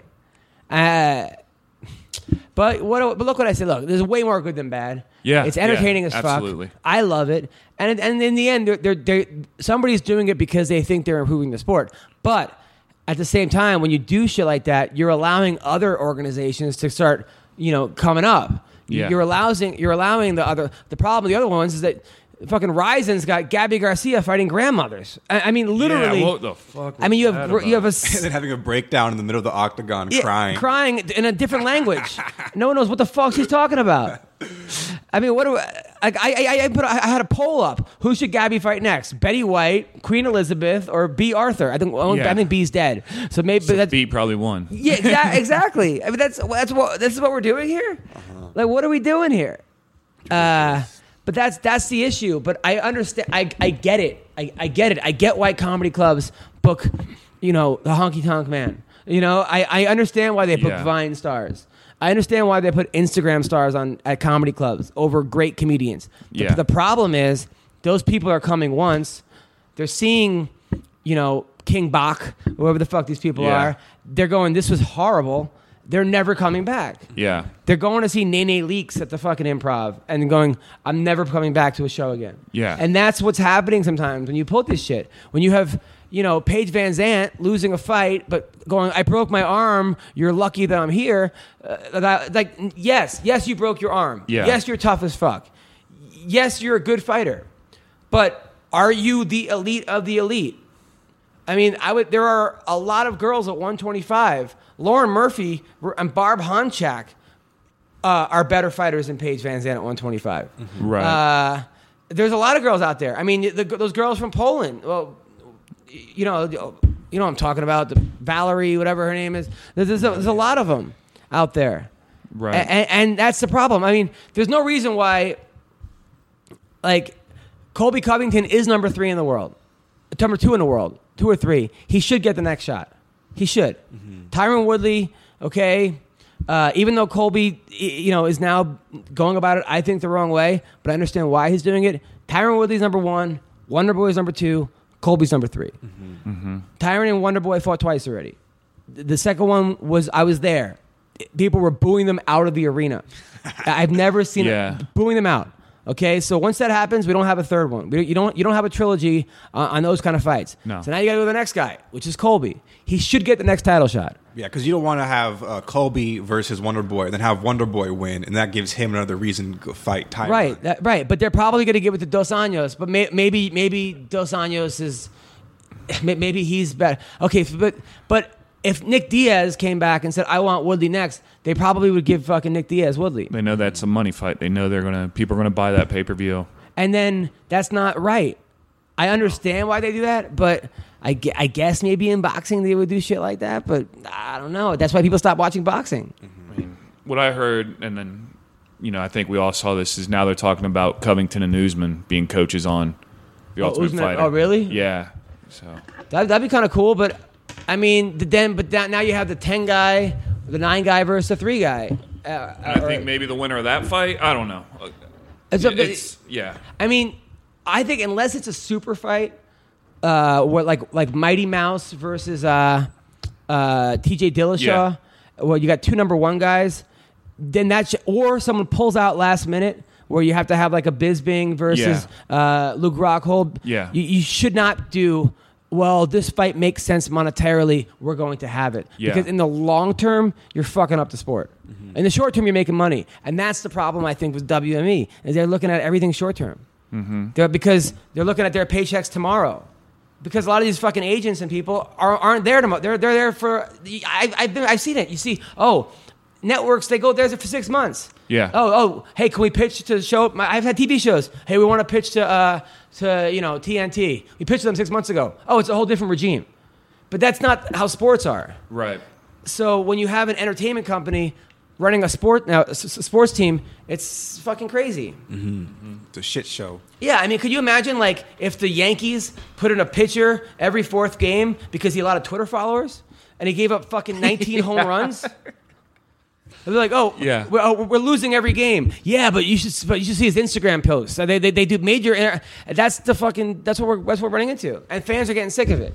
but Right. not fans like me who have no lives uh, and whatever. So anyway, uh, we're gonna call an OG right here, a guy who's uh, fought everybody. This guy fought Dos Anjos. He fought um, Nate Diaz. He fought uh, a prime Gray Maynard. He's now, I think, he got offered a fight in uh, in Chechnya, which is pretty damn cool. I don't know if I don't know if he's gonna take it, but uh, I hung out with him last week. This guy has fucking stories and stories and stories and stories and stories, and he's uh he's a good dude. Um, I had a really good time hanging with him. Uh, I think he thinks that the podcast was an hour before because uh, he's like, "Yo, we're doing this," because he didn't realize that. Uh, whatever. Anyway, so I'm calling him right now. I'm gonna take Skype. So how's anything, anything new with the ladies? Uh, sort of nothing too traumatic or major. Got some couple things we can talk about. What's that? While, while, while I'm trying to get Skype working. I think I got herpes, dude. What? I keep get, I keep not on my dick or anything, but on my mouth. I keep getting like these bumps all around my mouth. Where? It's from? Well, it used to be on my lip. That's not a hurt. Let me see. Not right here. Okay. It was up here on my lip. It keeps coming back and going away. I don't know because I know it's like heard of some medical thing that everybody actually has herpes, but You're not you, you're not drinking my water, are you? No, no, no, okay. no. If I get herpes from you, I swear to God. All right. Okay. Have, you had- have you had herpes or any STDs, anything like I, that? no, no, I haven't. Thank God. Uh, but um, herpes is hard to get. I think. think so? Well, they say one in three. Why would you get it from the girls from? I don't know. I know girls. You never kissed a girl that you, uh, had it, or you went down on a chick not. that had it. You, you couldn't not. see it. Uh-uh. No. Th- Is it a breakout, breakout, or just a little bump? Just like a little bump. I think you're okay. You think so? I, I mean, I think you would know if it was a if it was a. uh, Does it get- it get like? Uh, is it just like a zit, or you it gets like like a deep sore? I mean, it's like a zit. It's like I can pop it and pus will squirt out on my onto my mirror. So I don't know if that's what herpes are. I know it's just like little bumps. I don't know if you can pop them and shit flies out. Justin, you have any uh, expertise in this? Uh, I don't have any. Um, I've never had a STD. I had a urinary tract infection once. It burned when I pee. Yeah, I Oh, had yeah. that. Yeah, And then I went to the doctor and I was explaining. He's like trying to call me out. He's like, "No, you have an STD." He's like, "No, I I have a urine. I've had one before. I know what this feeling is." And he's like, "No, you gotta." And he's like, "All right, you were right." But that hurt. So Um, yeah, I, I I would get it checked out. Why why don't you go see a doctor? You have, you have insurance? You're on your parents' insurance, right? Yeah, I, I, mm, come on. The big one I'm worried about is gonorrhea because I heard that gonorrhea when you piss it just burns so bad. Did that happen to you? No, So why are you worried about it? because I don't want my pi- my dick to burn while I'm pissing. Well, are you wearing condoms Yeah. with girls? Nah. Ma- That's maybe you start wearing condoms. yeah, that'd probably be a good. I mean, I get it. They suck, but But any girl that you bring home on the first night who's not who's like, yeah, we don't have to wear condoms. That you, you got to think like, okay, she's not she she probably She's is not a wear- virgin. but also, she's not wearing a condom with me. She's probably not wearing a condom with other people. Damn. I never thought of that, dude. Yeah, I mean, how, you just don't like wearing condoms? I mean, it just never comes up. I have a whole drawer full of condoms, but it's just things escalate so quickly that I just don't have time to put one on. Oh. Yeah, I'm sure you have time you to put might, you one might on. want to take 15 seconds out of that. Maybe put it on before the date. Yeah, put. Yeah, just Yeah, just just just, just leave it on. Damn. Dude, one time I went to like this, this I went to some like it was like a the AVN Awards, and they have those like stupid things where they have like uh, conferences kind of, and some guy was giving out like herbal Viagra. So I, I, I did a show I just took two. Like, like this is not gonna work. And the next thing I know, I have a fucking huge boner. Like we're like walking around Vegas, like in the hotel lobby. I got like, and then Yeah. some some chick I haven't seen in a while. This like huge chick who who liked me, and she's like, "Hey Adam, what's going on?" I'm like, "Oh." She's like, and then she's like, "What are you doing?" I'm like, "Oh, I'm just trying to find my friends." And she she's like, she grabbed me. Like and she's like, "Oh wow, you're excited to see me." I was like, Oh, wow. I had the heart to tell her it was because I like, yeah. that was- So you just went with it. You're like, yeah. yeah, I was like, yeah, and then we, I like, we hung out. She like, gave me a ride back, but not, actually nothing happened. I, What? actually, I, I, she was like big. I wasn't really that into her, to be honest. She was a cool chick. Oh, okay. But, uh, but I wasn't my thing. I uh, I took one of those gas station dick pills to celebrate Jon Jones' win over DC. I was like, if he wins, I'm gonna take one. And I was still getting. It was like a 48 hour one, so I was still getting boners. Like my boner lasted longer than Jon Jones' title Wow. around that time because like it came out already that he failed again, and I was still getting. And he just, failed because of dick boners. pills. So that actually, you and Jones both had dick pills in you. No, yeah, no. I'm talking about the last one. Oh, yeah, but uh, when he's- he came back, I was Yeah, like, yeah. if he wins this fight, I'm taking a dick pill to celebrate for him. By, by yourself? Well, my girl was at the Oh, house, but- that's, I was gonna- Yeah. that's kind of weird. I'm just walking around with a boner all the time. Those dick pills are cool, dude. Uh, I, I've only taken half of Viagra once. Uh, I've never taken like never taken- Cialis or Viagra or nothing like that. I'm taking Just like, Rhino six Yeah, X. that's that's. the Yeah, those shit. don't work though. Maybe it's just mental for me. It was. It felt like it worked. Maybe I'm I just didn't really weird work for. I, I took. I it didn't work for me. I mean, the Viagra worked for me pretty good. But the problem with Viagra is that you you, you get dependent on it, and then you Oh, can't get a yeah. boner without Viagra, and then that's just you're you're fucked. The good thing about it, your boners like last like three fucking hours. Yeah. Uh, but um, yeah. So anyway, let's t- speaking of boners. So I'm gonna call Rob Emerson right now. this this dude, right? Is a good, good good guy right here. All right. So This is Rob. hey, Rob Emerson, what's up? You're on the MMA Roasted podcast. It's me, Adam Hunter. Hey, how's it going, Adam? Thanks for having me. Oh, no problem, man. I'm here. Uh, it's me. Uh, Justin Wood is here, uh, as well as my man. Right on. What's up, guys? What's up, buddy? What's up, dude? How's every dude? How's it going? Dude, thanks for coming to the show last week. Yeah, for sure, man. That was a lot of fun. It was cool to get out, uh, get out of the gym and hang out with the guys from the team and everything, and do something fun like that. So No, that was a lot of fun. You killed it. So Oh, thanks, man. No, dude, and, and uh, hanging out with you afterwards was like, man, I had no idea like how crazy your your, your life has been. It was uh, because I, you know, I mean, that's the thing was there's so many times you talk to fighters, this and that, but when you get to hang out with you, and I was, I was like going, I was basically doing a podcast at, we're at a, a bar in a club, and you know, Rob's got a, I think a wife, and I have, I have a wife, so we're at a club, everyone's dancing, and I'm, I'm asking Rob, I'm going through Rob's Wikipedia page, and be like, what was this fight like? what was that? What was that fight like? I felt like, I felt like the biggest nerd, but it was still a good time. man. Nah, it was cool to like. It, it, it's cool talking MMA with, with people that know MMA, and people that Exactly. are intelligent about the sport and have been around. And man, I, I've given fucking 18, years- 18 years of my life to this thing, so so it's something I'm very passionate about. And one thing I've always told everybody is I- I'm a bigger fan than I am a fighter. You know, I'm just so blessed to be able to uh, be part of the sport, and man, I've seen it from its infancy stages. You know, and I was fighting my first UFC fight, I think UFC 81, and I've got to just see the sport grow and and the athletes, you know, um, come through the sport and and uh, just seeing the U- UFC what they've done with this sport and just seeing the seeing the sport grow and see how much uh, people love it and appreciate it and and you know being a martial artist my whole life to see a platform as big as martial arts as MMA and the UFC have now it's just it's really cool to see. So, what was your uh, original background? In uh, did, did you wrestle? Did you box? Karate? Um, so I started. Um, I did uh, Kyokushin, which is like a stand-up, like full contact Japanese style. Uh, I believe GSP has a black belt in that, and a lot of K1 uh, kickboxers have a Kyokushin background. So that was kind of my. Uh, I did that for about six years as a kid, and I got a brown belt in that. And um, we used to do like bare knuckle sparring um, for that, everything from the neck down. But I would I would be training with the adults, so I'd be kind of scared to go to, to class sometimes. I, I would like cry in the back seat as my mom and dad drove me to class and shit. Like, but I fucking made me tough. Like, you know, now when I spar, I, I have no fear of anybody. So. Now, and and you grew up in uh, Orange County. Um, yeah, yeah. I was born in Huntington Beach and then uh, grew up in Dana Point and um, was there my whole entire life till I came out here to Arizona two years ago. But in uh, in uh, in, in high school, like I heard, like th- things weren't very easy for you. You kind of ran with like a bad crowd. It was like I heard you and Uncle Creepy were in some like weird thing where you guys used to go around beating up rich preppy kids. Nah, that that thing like got blown out of proportion so bad. Like like honestly, I I personally got in a lot of fights, um, just because like like bullying, getting bullied my whole life. You know, having like Tourette syndrome and ADHD and all that stuff, and being a small little scrawny kid, I got picked on. So I had to learn how to defend myself, and so that's why my, my parents had me in martial arts. So as I got older and I, and I learned that fuck, I, I hit hard and I would knock all these guys out in the street, like. And I, and I never ever fought anyone that was like my size. I would always fight guys that are way bigger than me, or I'd fight multiple guys. So like in no way, shape, or form was I was I a bully. Like I got jumped multiple multiple times. I've had like bottles broken on my head, a skateboard broken on my head, and, and never once have I ever hit anybody with the object other than my fist, you know, on my shin.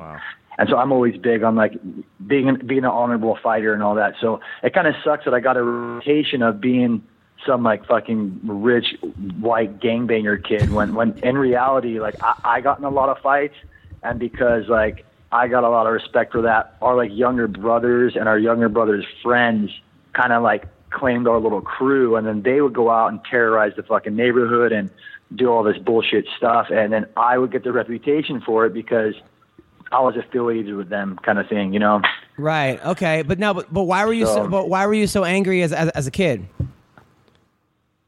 Um, it wasn't that I was angry. It's just I, I, I got picked on a lot, you know, just because having Tourette, like I used to have legit Tourette syndrome. Like I would, I used to like twitch and cuss and have tics and like, and I was a target for a lot of kids. So I got the kids would used to come and just like spit in my face, like.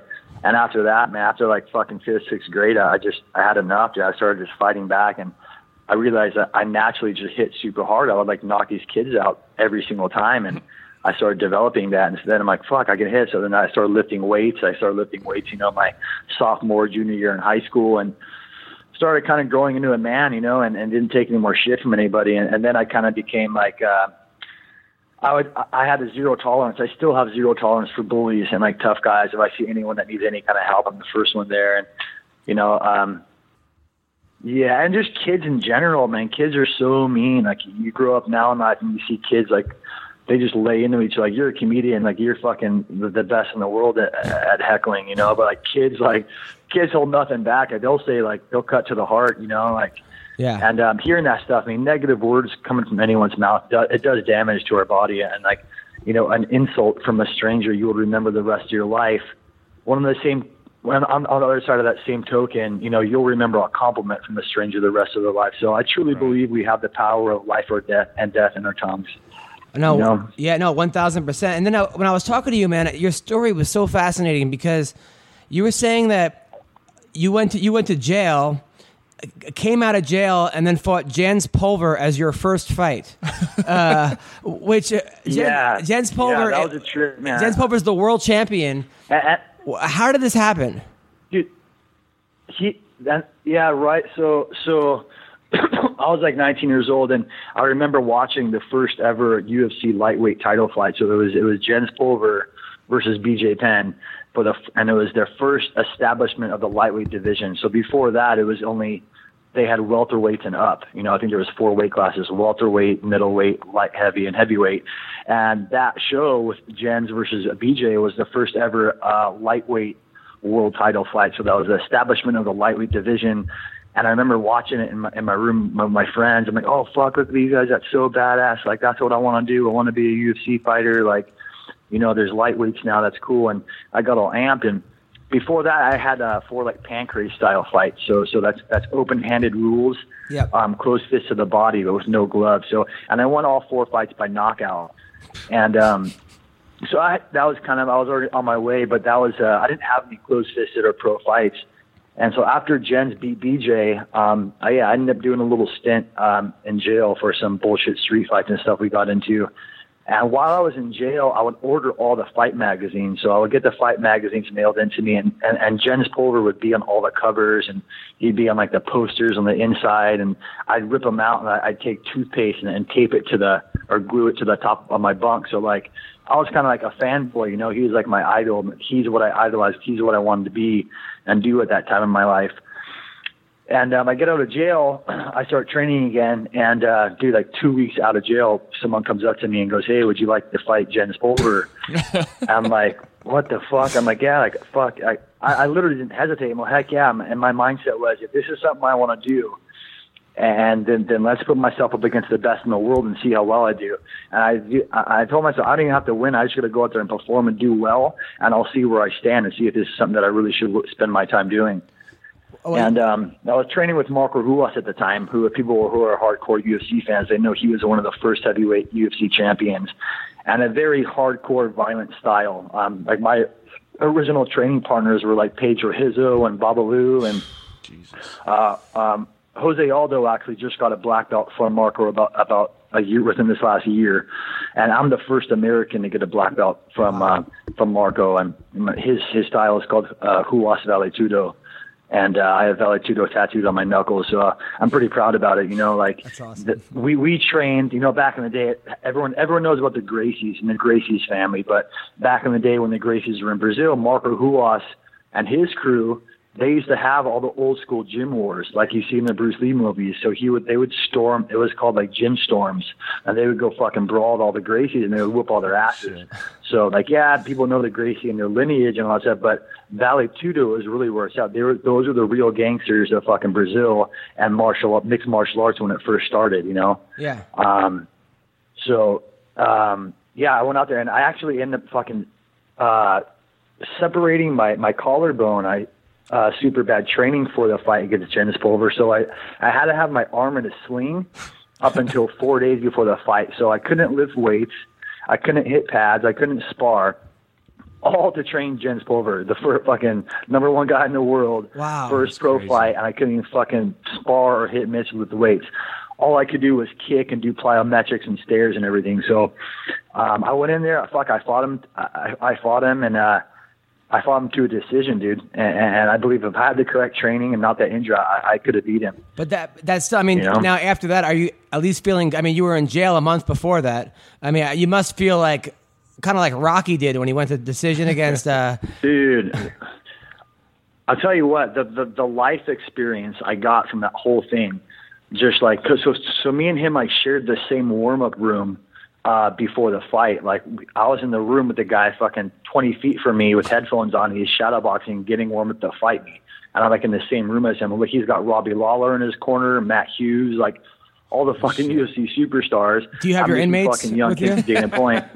now is everyone at the jail rooting for you? You know, um. Oh, I don't know. I don't know. I, I don't know. I, I got out. I never really. I didn't keep in touch with any of any of those guys. You know, but it was just crazy, man. Fuck. Like now, like overcoming those nerves, like seeing like Jens Pulver across the ring for me, like the guy I've been idolizing the last like six months, like seeing him stare at me in the face from across the ring, wanting to punch me in the face, like overcoming those nerves and um, coming out pretty unscathed. Um, uh, you know, it's like iron sharpens iron. So like now I truly am like fearless. Like if you see me spar or, any, or anything, I have no fear for. I can fight and spar anybody. I have no, you know. Now how how long were you in jail for before that fight? Um, it was nine months out of a year I ended up doing. So Wow. um, yeah. Did you get any uh, That's yeah, eating the worst food possible, no fucking trading, eating fucking literally shit food. Like, I don't know, man. I, I yeah, I had every handicap possible going into that fight, and I still lost a, a, a decision. did you get in any fights in jail? Uh, no, no, I didn't. Not even one. Like you would think that that I would, that people would fuck with me because I'm still not that big of a guy. But literally, no one. You know, there's one of the cops in there actually. One of the cops went to one of my fights and seen me fight before, so they instantly hooked me up and made me like a like a high class inmate or whatever. Like I had fresh clothes out of the bag every single day. Like I used to hang out with the cops in, in the bubble, like make drink coffee. They'd bring me donuts. They they even bring the UFCs. I remember when when, when Tito fought uh, Frank Shamrock. They brought that down for me to watch, and I would kind of bro out with the deputies and stuff. So I had it I had it made as far as my time actually in jail went. You know. I mean, you've come such a long way. I'm looking at your record. So Yeah. you, I mean, your first you you lose four, your first four to five fights. I mean, you lost to Jamal Perkins, Javier Vazquez, Yeah. Dokonjonosuke Mishima. I don't know who that guy is, uh, but you beat Chris Brennan. But then something clicks. You know, you end up beating Joe Camacho and Justin Berkeley. Joe Camacho's a tough guy. So, uh, yeah, but even those first four fights, like, like you just said, you don't know who who uh, who Mishima. Uh, I can't even say his name. Mishima. Well, well, that that was for the Deep title. So Deep is the sister company of Pride, Right. And they called me on eight days' notice to, to fight uh, Mishima for the the Deep uh, title. And so that was a close fight. That was a very close fight. I lost a decision. Again, a fight I could have won. Uh, Javier Vazquez. That fight was the first shooto fight they had in Vegas, and whoever won that fight was supposed to fight Matt uh, Matt Serra in the UFC back then, and that was another fight that I I I, uh, I could have won. I know I I busted uh, Javier Vazquez's knee in that fight, made him retire, and so he actually didn't go to the UFC. But if I were to win that fight, they were saying that I was going to fight Matt Serra in the UFC way back in the day. So it's crazy, you know. You mean I think me and you were talking about it, like how different my whole career would have been if I would have just won one of those very very close fights. Well, I know? mean, well, what I, well, I'm not trying to put you down though. I'm, I'm actually trying to tell you how impressed I am by you because a lot of people would. I mean, the the shit that you've went through is like this is like out of a movie. Uh. it's out of a movie, dude. uh, because then then you fight uh, you end up uh, losing to Melvin Guillard, who I think probably Yeah. is the he's probably the be- the best what if as far as talent wise, you know. Uh, right. But then yeah, you- that dude, that dude's a savage, dude.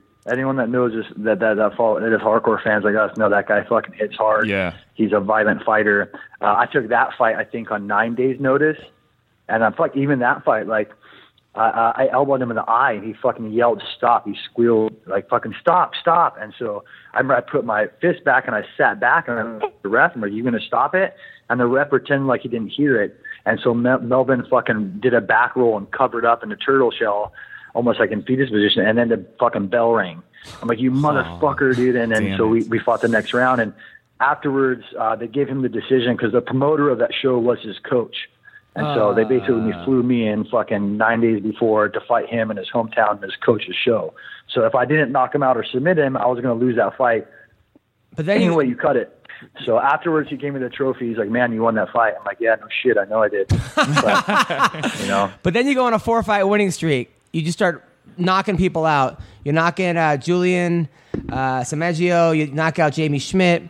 You beat uh, another guy in um, Japan in uh, Pancrase, uh, Takafumi Ito, Kenji Ara, and then all the way to the Ultimate Fighter finale. Now, when you get in the Ultimate Fighter, do you think? I mean, do you finally feel good about yourself, and you're like, I fucking made it? bro, uh, I, I was young and dumb, dude. I'll just say that.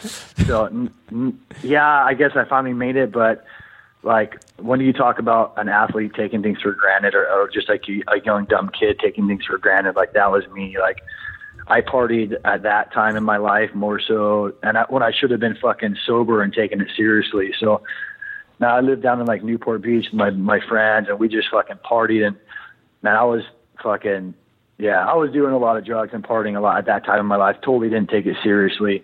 And in hindsight, I, I wish I did. Like, what an opportunity I blew, you know. Um, but but but again, I wouldn't trade anything for the life experience I got. Like, what an experience to be on the Ultimate Fighter. Like, I remember actually after they did the Ultimate Fighter one, I was hanging out with Kenny Florian and a couple guys from the cast in Vegas, and they're like, "Fuck, you got to get on the show, Emerson. Like, fuck, we know all about you. Like, you got to get on it. You'll be great. Like, as soon as they do the lightweight season, you're on there." And it was kind of cool how it developed that I even got on there. Like, I remember I was just telling the story yesterday actually, but I was leaving practice, and I was driving home, and uh, uh, Mask, the guy that used to own um, the the tap out, you know, Yep. old tap out crew, like Matthew's the head guy, Charles, you know, God rest his soul.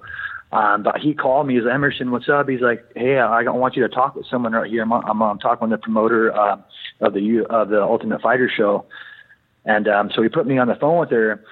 And I was just making her. I was a girl, so I was just trying to flirt with her and make her laugh, and you know, come across as likable she's like, all right, I've already, I've already had your name recommended by so many promoters in California. I've heard all about you. She's like, she's, I'll tell you what, you, you don't even have to come out to the tryouts. We're going to fly you out. And as soon as you, if you pass the medicals, then you're on the show. Wow. So I was like, shit, sweet. Like, what an opportunity. Yeah, they had like a 500 person tryout that I totally skipped. They just had me on the show. So, man, I literally had everything lined up ahead of me, all my ducks in a row to be successful and to blow up. And, um, uh, man, dude, living in Orange County, being around my friends and just partying and stuff, man, I totally uh, took it for granted. And, you know, I, I had a little stint, you know, I had a good four years in the UFC. I think I had seven fights, but man, I could have, I could have done so much better. I could, I could have been set for life. I believe I could have, could have been a champion. And, you know, here I am 36 years old. I'm still fighting. I'm still in the game. Um, I'm very healthy as far as my body and my brain go. I've never lost a drop of blood. I've never gotten beat up in a fight. Um, so I still, I'm, I'm going to give as much as I can of my life to the sport as long as I can, you know? I mean that the uh, Nate Diaz fight was a great fight, uh, and I, I remember talking to you, and I was like, "Hey, you know," I was like, "Did those punches hurt?" And you're like, "Man, I did so much cocaine, I didn't feel a thing." Uh, did you do cocaine before the fight or during the fight, or when? how much No, no, cocaine? no, no, no. J- just like that season uh, uh, of my life, like before we did the show, like up to the day they were filming the show. I remember they picked me up from the airport that morning. I fucking didn't sleep the whole night before. I was like hammered all fucking like to the ride to the airport to film the show. and like guys, I guaranteed they were like training and dieting and cutting, getting ready for the show like it was a tournament, you know. and here I am just kind of taking it for granted and all this. But no, with Nate, like fuck, um, I remember like all the muscles in my body burning. Like I got, I got just super, super exhausted, super, super fatigued because my body, I treated it like shit. You know, I, I didn't know nothing about nutrition. You know, fucking drinking and doing drugs and shit. That's gonna, that's gonna deteriorate your body on a cellular level. You know, it's gonna fuck up your ligaments, your joints, your muscles, your bones, your tendons, everything.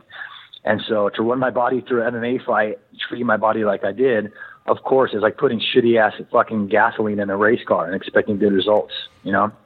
What was it like for you uh, fighting Jens for your first fight and then coming back on TUF and seeing him as one of your coaches? Was that like a surprise to you or? Yeah, that was a trip. Yeah, that was a trip. Um, I heard about BJ and those guys like through my my coach at the time, Colin Oyama, and Colin was from Hawaii, and so I guess uh, they told me to try to get on BJ's team, and so I was kind of geared. I wanted to be on BJ's team while I was there, and then um, you know we had really good chemistry. We became great friends on the show. Like sense of humor to me is very important, and uh, and, and me and him had a great sense of humor. We had instant chemistry, and I'm great friends with BJ and those guys now, and. And, and and now even now being with Cyborgs Camp and being with Jason Parillo, me and Jason are great friends, and he was BJ's head coach for a long time, and I developed a very uh, you know uh, a, a great friendship from that show with all those guys. So maybe yeah, the chemistry would have been different. Maybe the whole show would have been different if I would have been on Jen's team. But um, I was there for the experience more so than anything, you know. So all in all, it was a blast. It was really cool, and, and I think it was a really great season. I think we had a lot of talent on that show. We had a lot of guys that are still currently significant in the UFC that came from season five. Yeah, absolutely. Now, now, but you must to say, you got to say though, when it comes to Orange County hot pussy, you must have been the man, right? I mean, come on. N- that that that that all goes at partying, man. Like, dude, females and drugs, like they go hand in hand. And when, when you talk about distractions for an athlete, Oh, I mean, man. females is right up with there with everything. I mean, mm-hmm. that's kind of why guys party, right? Guys get dressed up. Oh fuck, we're gonna go out tonight. We're gonna get hammered. We're gonna find some bitches. We're gonna smash. Like, guys don't get all guys don't get all dressed up and get all hyped up. Hey, we're gonna go out to the fucking bar and go fucking play cards. So you or go must play- have some pretty you know, good like, memories. Like sometimes when I can't fall asleep, go. sometimes when I can't fall asleep, Right, I'll, I'll like think, out. yeah, yeah. You know, they party to me girls. So it's like, fuck yeah, girls is like the driving force behind. And dude, females have been like the the downfall of like men since the beginning of ages. You know, kings have conquered lands in the name of pussy, dude. You know, and and, and have been like their their greatest downfall. So, and I'm only human, and I was just young, and I was I was young with a lot of talent, and I didn't know how to manage it right. Well, you know what? Listen, it's not over, dude. Okay, you're acting like you're 90. You're fucking. You you, you got offered a. You're, you're you're still fighting, and you're like two fights away from getting back into wherever the hell promotion you want to be in. Uh, so Yeah. So you you- when you, when you knocked out Manny Gamburyan in uh, 12 seconds, is that is that the highlight? Is that one of the highlights? I mean, come on, Manny Gamburyan's amazing judoka, tough guy, strong guy, Ultimate Fighter uh, finalist. You come out there. I, I watched that fight this morning. Actually, it was a perfect right hand. You had him out. Come on, that's got to be up there, right? Yeah, that was pretty sweet, man. Yeah, I think I made like 95, 97 G's in like 12 seconds, so that didn't hurt, you know. Um, eh, you know, with this sport though, it, it's styles make fights, and for that fight, I was training a lot of uh, getting off the fence and a lot of wrestling and a lot of takedown defense. But as I was watching the screen before I walked out to the ring, um, you know how they played a little countdown, like um, I think he walked out first, and I, and I was watching what he was saying on the TV screen before I walked out to the cage, and he was saying, "Oh, I'm gonna come out there super fast. I'm I'm gonna throw so many punches, he's not gonna see him. It's gonna be the fastest punches you ever seen." And I was like, "This motherfucker's gonna trade with me." I'm like, "Oh, it's fucking curtains." So like, yeah, he came out and all right, and he came out just like he said. He started fucking throwing punches with his fucking little chin up and his hands down you can't come at me like that. I, I'm a defensive fighter, you know, training with Pedro Rizzo and those guys. You watch them fight; they like to strike as they're going backwards. You know, when a guy is coming forward and attacks them, that's when that's when we do our best. And that's kind of like how I was raised training, so that was my style. So for him to punch at me and come forward at me, that's why the result happened the way it did. It was crazy, and that was a prime Manny. That wasn't like older Manny. That was that was him. Then then you fought Pellegrino. That didn't go your way. You got rear naked choke, uh, and then you fought Dos Anjos. Yeah. Uh, you fought Dos Anjos back when. Did, now, did you did you did you know when you were fighting Dos Anjos back in 2009 that this dude was going to be the champion one day? Uh, no, I think that was his first fight in the UFC. He's he's like a new guy from Brazil, and and um, I don't know. Again, that was another super close fight that I could have won. I'm, I'm sure being at the strip club till 3:30 in the morning the night before didn't help. You know? I should have taken. but uh, no, that's actually a funny story. Yeah, like so, me and Parillo, we were we were fucking um, we were hanging out in Dallas, and because it was the American Airlines Theater, and we were like hanging out. I think three days before the fight, and Jason sees some big old black dude um, as we're going down the escalator, and he's like, "Oh, what's up?" And he's like, "Oh, what are you doing out here?" He's like, "Oh, I'm doing private security for Britney." So Britney Spears was performing at the American Airlines Center the night before the UFC did their show there. So because Jason used to train her head security guard, he's like, "Oh, let me take some pictures for you guys, and uh, I'll put you on uh, on the passes, and I'll get you guys to the show if you guys want to go to the show." So I'm like, "Okay, fuck it." So night before the fight. I'm like, "But uh, I'll just stay up super late, so I'll sleep in." And um, so we got our we went to the show. Um, dude, funny funny story, dude. Like, uh, so when then fuck, we met some strippers upstairs, some girl. We didn't know they were strippers at the time, but we met these girls. We're hanging out and talking, and and then he goes, uh, you know, Jason, come with me. And he texts Jason, and, uh, I guess Jason gets called down to to the uh, to the side of the stage, and we're all hanging out up there or whatever. And uh, they're gonna put him on stage and have Britney like put us like put him on stage with the lights go out and have a spotlight shoot down on Jason. If you know Jason, it's super funny. Like Yeah. he's an old school like Italian boxer, like drinking whiskey, drinking, cigar smoking. That's just like you know a man's man. It's pretty funny, and to see him on and he they were going to put him on stage with a spotlight, have Britney come down on a little on a rope and like give him a lap dance as part of the show, you know. But we were hanging out with these girls, and so we completely blew, blew that opportunity. and uh, we ended up going back to the club that these chicks danced at or whatever, and just being done, dude. I should have been in bed. I should have went to bed at ten o'clock, and in my mindset was, oh, I'll stay up late and so I'll sleep in. But that never happens. I fucking woke up at seven o'clock in the morning, so I literally got like five hours of sleep for, and then and then was up all day with nerves. Like you can't. ta- it's hard to take a nap on fight day. You know, you got all those nerves, you got all these thoughts, and so I was fucking tired all day long. And I I remember in, in the warm up room, fucking before the fight, I was I was yawning, and I was I remember feeling tired and fatigued, and fucking during the fight, he just kept landing those inside leg kicks. And guys never land inside leg kicks on me. If there's one thing I'm good at, I have great vision. I can see things coming at me super fast, and I can react super fast.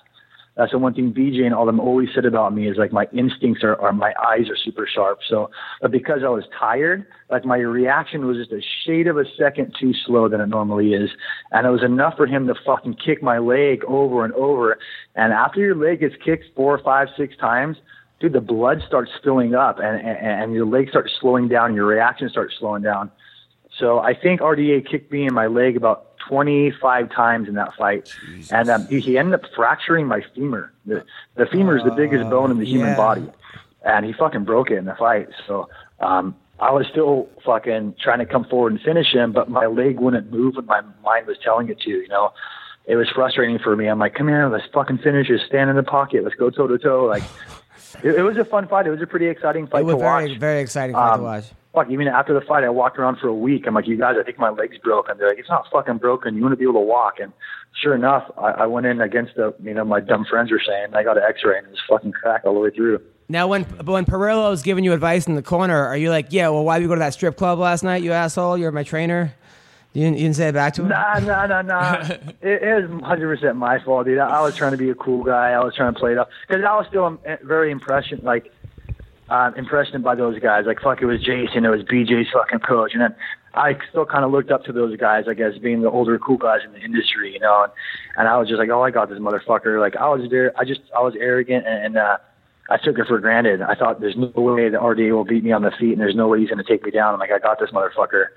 So my arrogance cost me that fight. But your next fight, you fight Phillipe Nover, who I remember Dana called the next Anderson Silva, Yeah. which was like the kiss of death. Uh, you you beat over and you beat Nover. That was that was awesome. Then you lose to Lentz. Then they fucking cut you after after one loss in a row, which I mean one loss, which is like ridiculous. I mean you you you had a good record in the UFC. I don't know why they cut you after a lose to to Nick Lentz. That's bullshit. Yeah.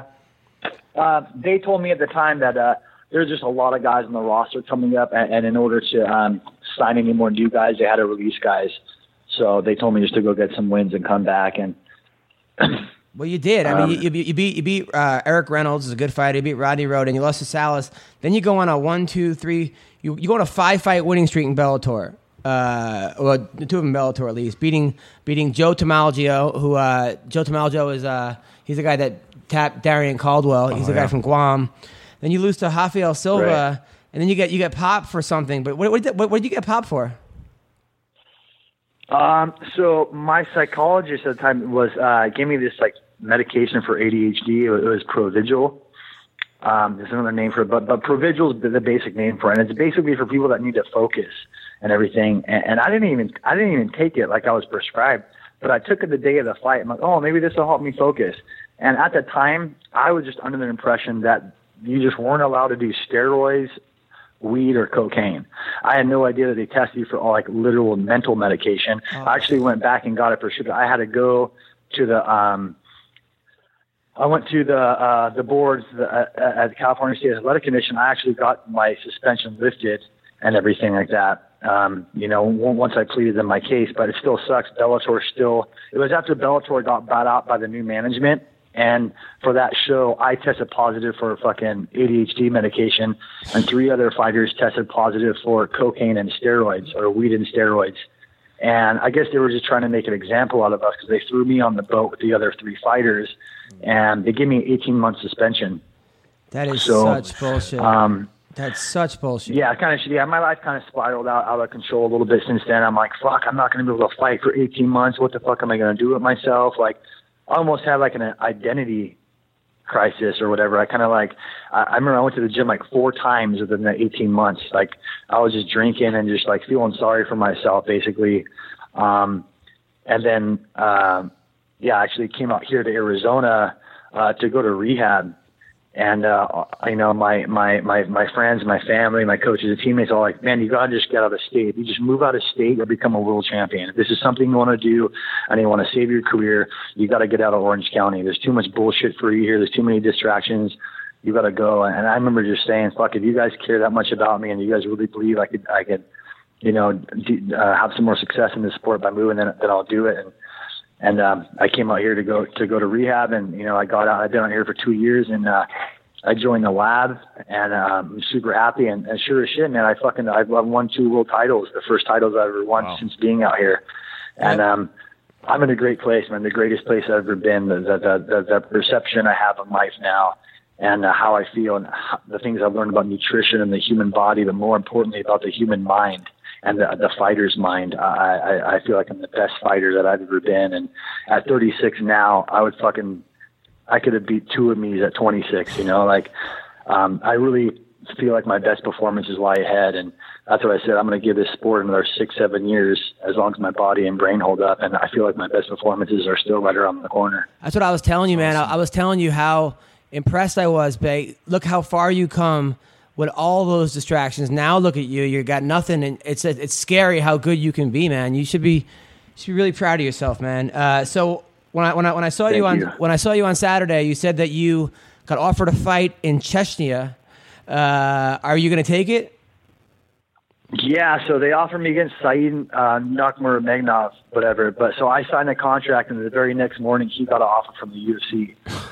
That's so uh, he's in the brother. UFC now, and uh, yeah, right now I'm kind of like up in the air still. So I've had a lot of bad luck getting fights. Um, dude, Conor said it best when he said there's a lot of pussies in this sport. There really is. And uh, and any managed right now, I'm managed by um, Sucker Punch Entertainment.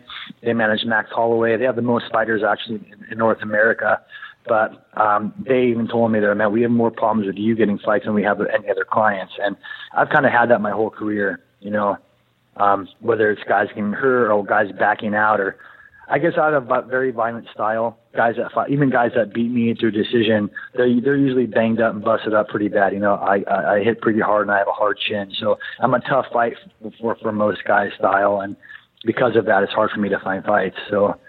Well, man, I, Um, look, man, I just keep positive and keep training and Well, you got a great story, Rob, and I'm, I'm honestly, I'm a, I'm a huge fan, dude. I'm a huge fan. I'm a friend. I, I think uh, I had such a good time hanging out with you. You're such a down to earth guy. I think that you should, in your free time, be going to like schools and fucking making some money on the public speaking circuit Right. because you have such a good story, man. Uh, I, I mean, I think this yeah, is a fucking movie I, I'd here. love to, man. I think that- I That'd think be there's a movie here, I mean, for it's real. all about you know the quality of life. Dude, Like I said, like look what you do. You're, you're a comedian, dude. Like that. That's huge. That there's laughter is like laughter is like nutrition for the soul. You know, and and, and I believe uh, anytime just how you help the kids at wrestling. Like I'm I, I'm. I'm, that's how I want to spend my life doing is influencing others and inspiring other people to be the best them that they could be, you know. So and, and I'm still using martial arts as my platform. That's why I still want to fight, so I can build my name and build my brand as much as I can, and use martial arts as a platform to go out and, and eventually do stuff like that. I love it. I love it. So where can people find you? Um, so I'm at uh, Emerson underscore MMA on, on Instagram, MMA dot Emerson on Twitter. And um, like I said, I train over there at the lab in Glendale, Arizona with Benson Henderson and John Crouch. So you guys can send stuff there to the gym. And uh, man, just keep an eye out for me. I know I'm still currently the, the Victory Fighting Champion, featherweight champion.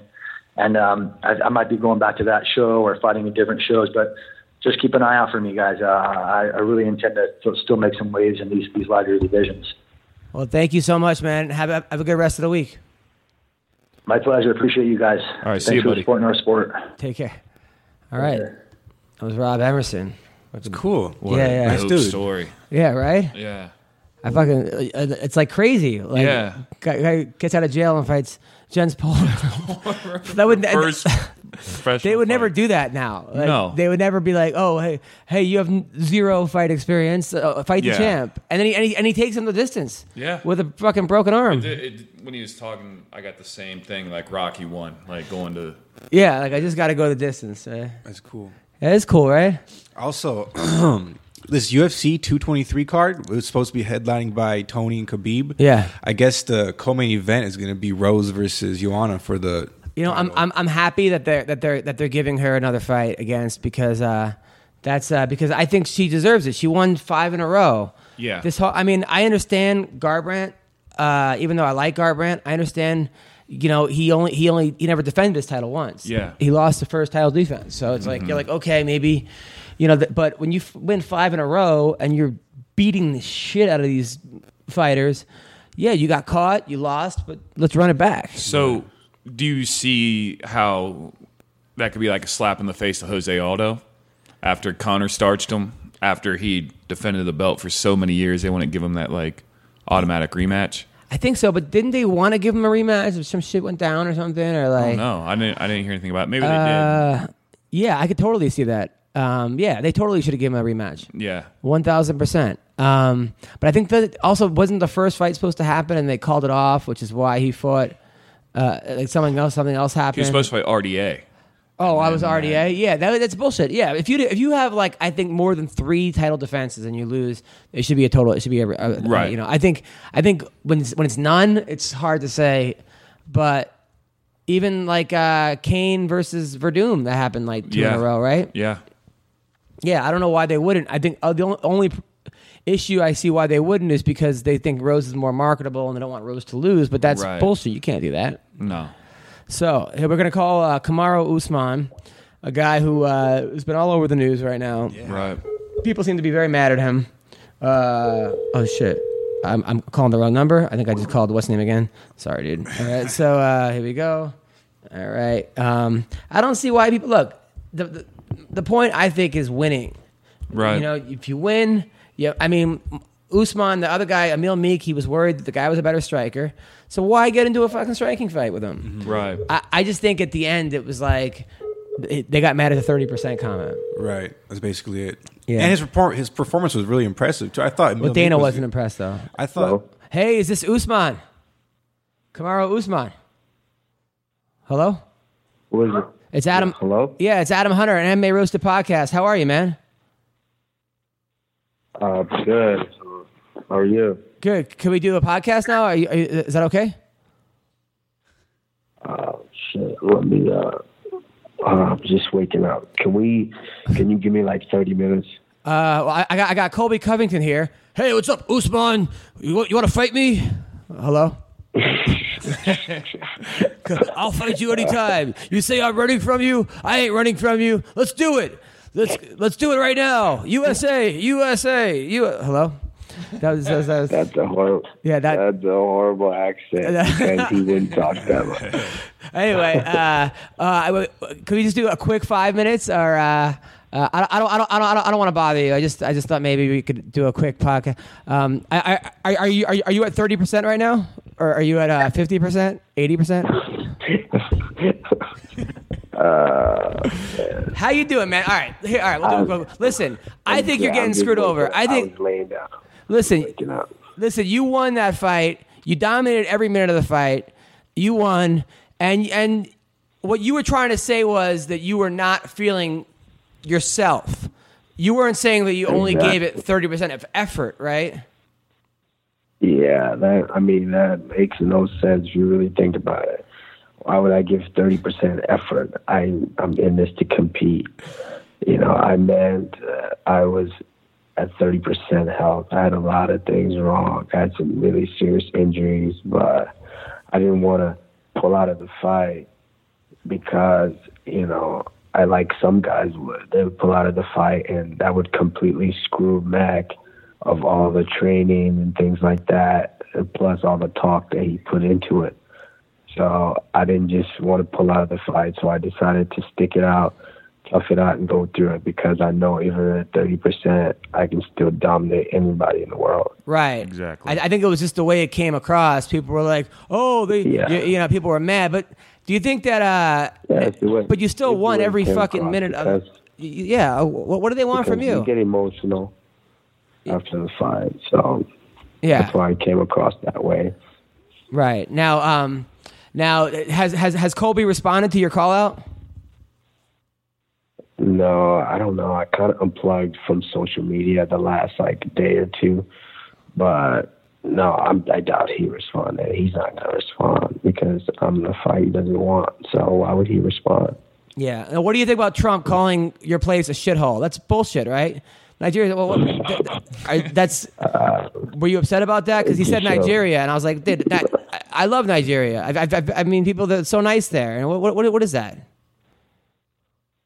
No, I try not to, you know, really dig into politics, but of course, when you hear certain things like that, it's upsetting, and it just shows, you know, kind of the bigot mindset that still is in effect. But you know, it is what it is.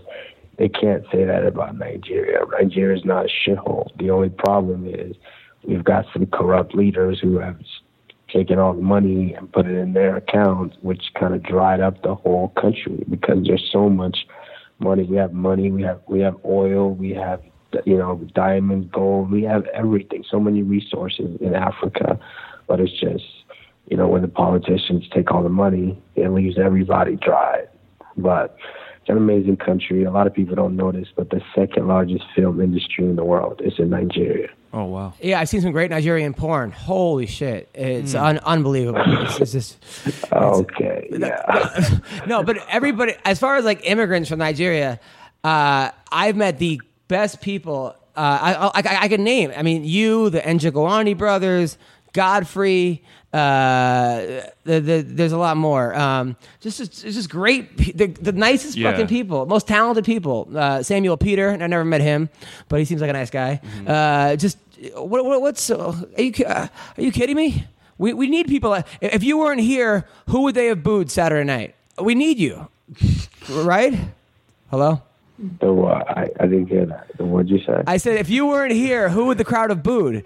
Right? I mean, we need people. Uh, we, we need you, Kamaru. So, uh, I don't know. so uh, I don't know. no, you, you. I thought you looked great, man. Honestly, you dominated every minute of the fight, and and, and you won the fight.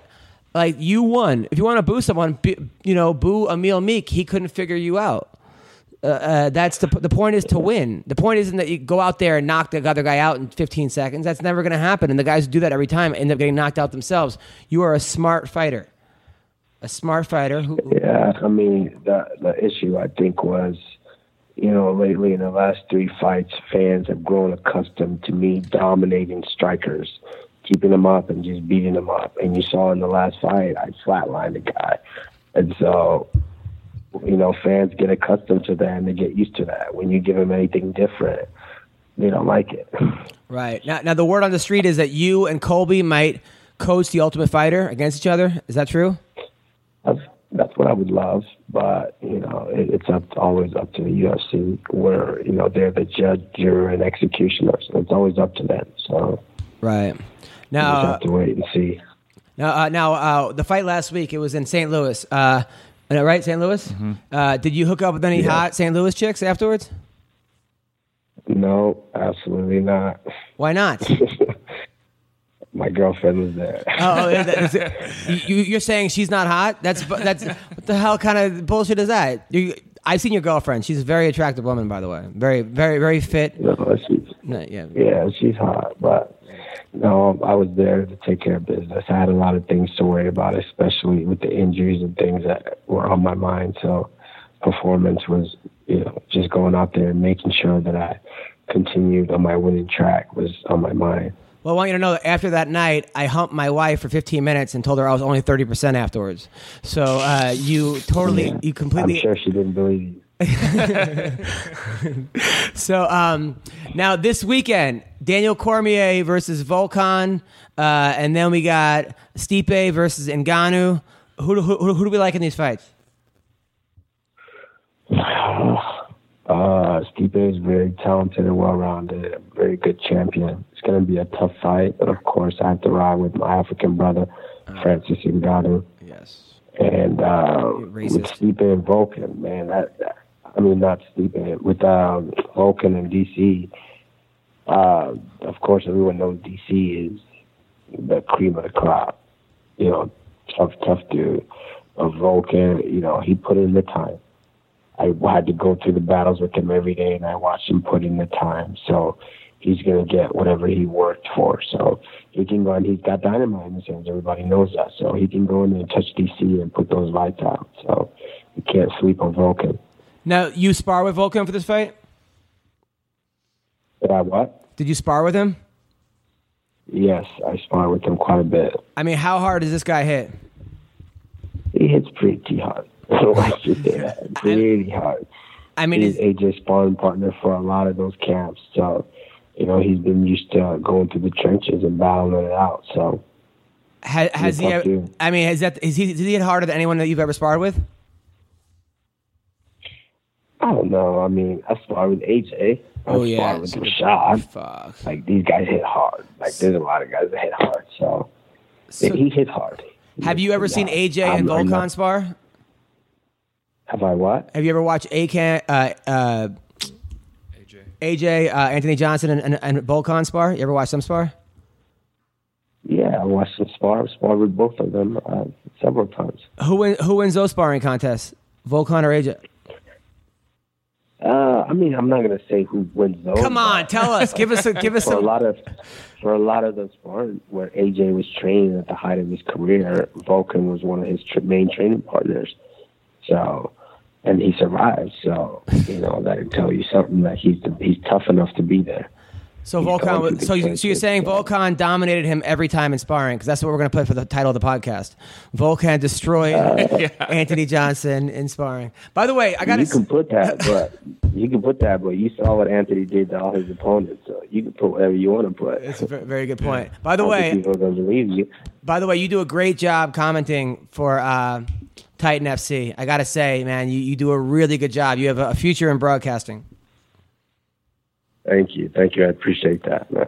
No, it's true. I'm, I'm, I'm very impressed, man. I honestly think I think people don't know you like I know you. I mean, we've hung out thousands of times, and uh, I, I honestly, I, I, you're a good, good guy, man. You're a guy. You came from nothing. You came out here. You were at the Olympic Training Center. You had to plunge toilets there. You worked your ass off. You, you never made the team. Everybody was like, kind of looked at you. They were like, "Oh, that's Usman. Uh, good luck with your career."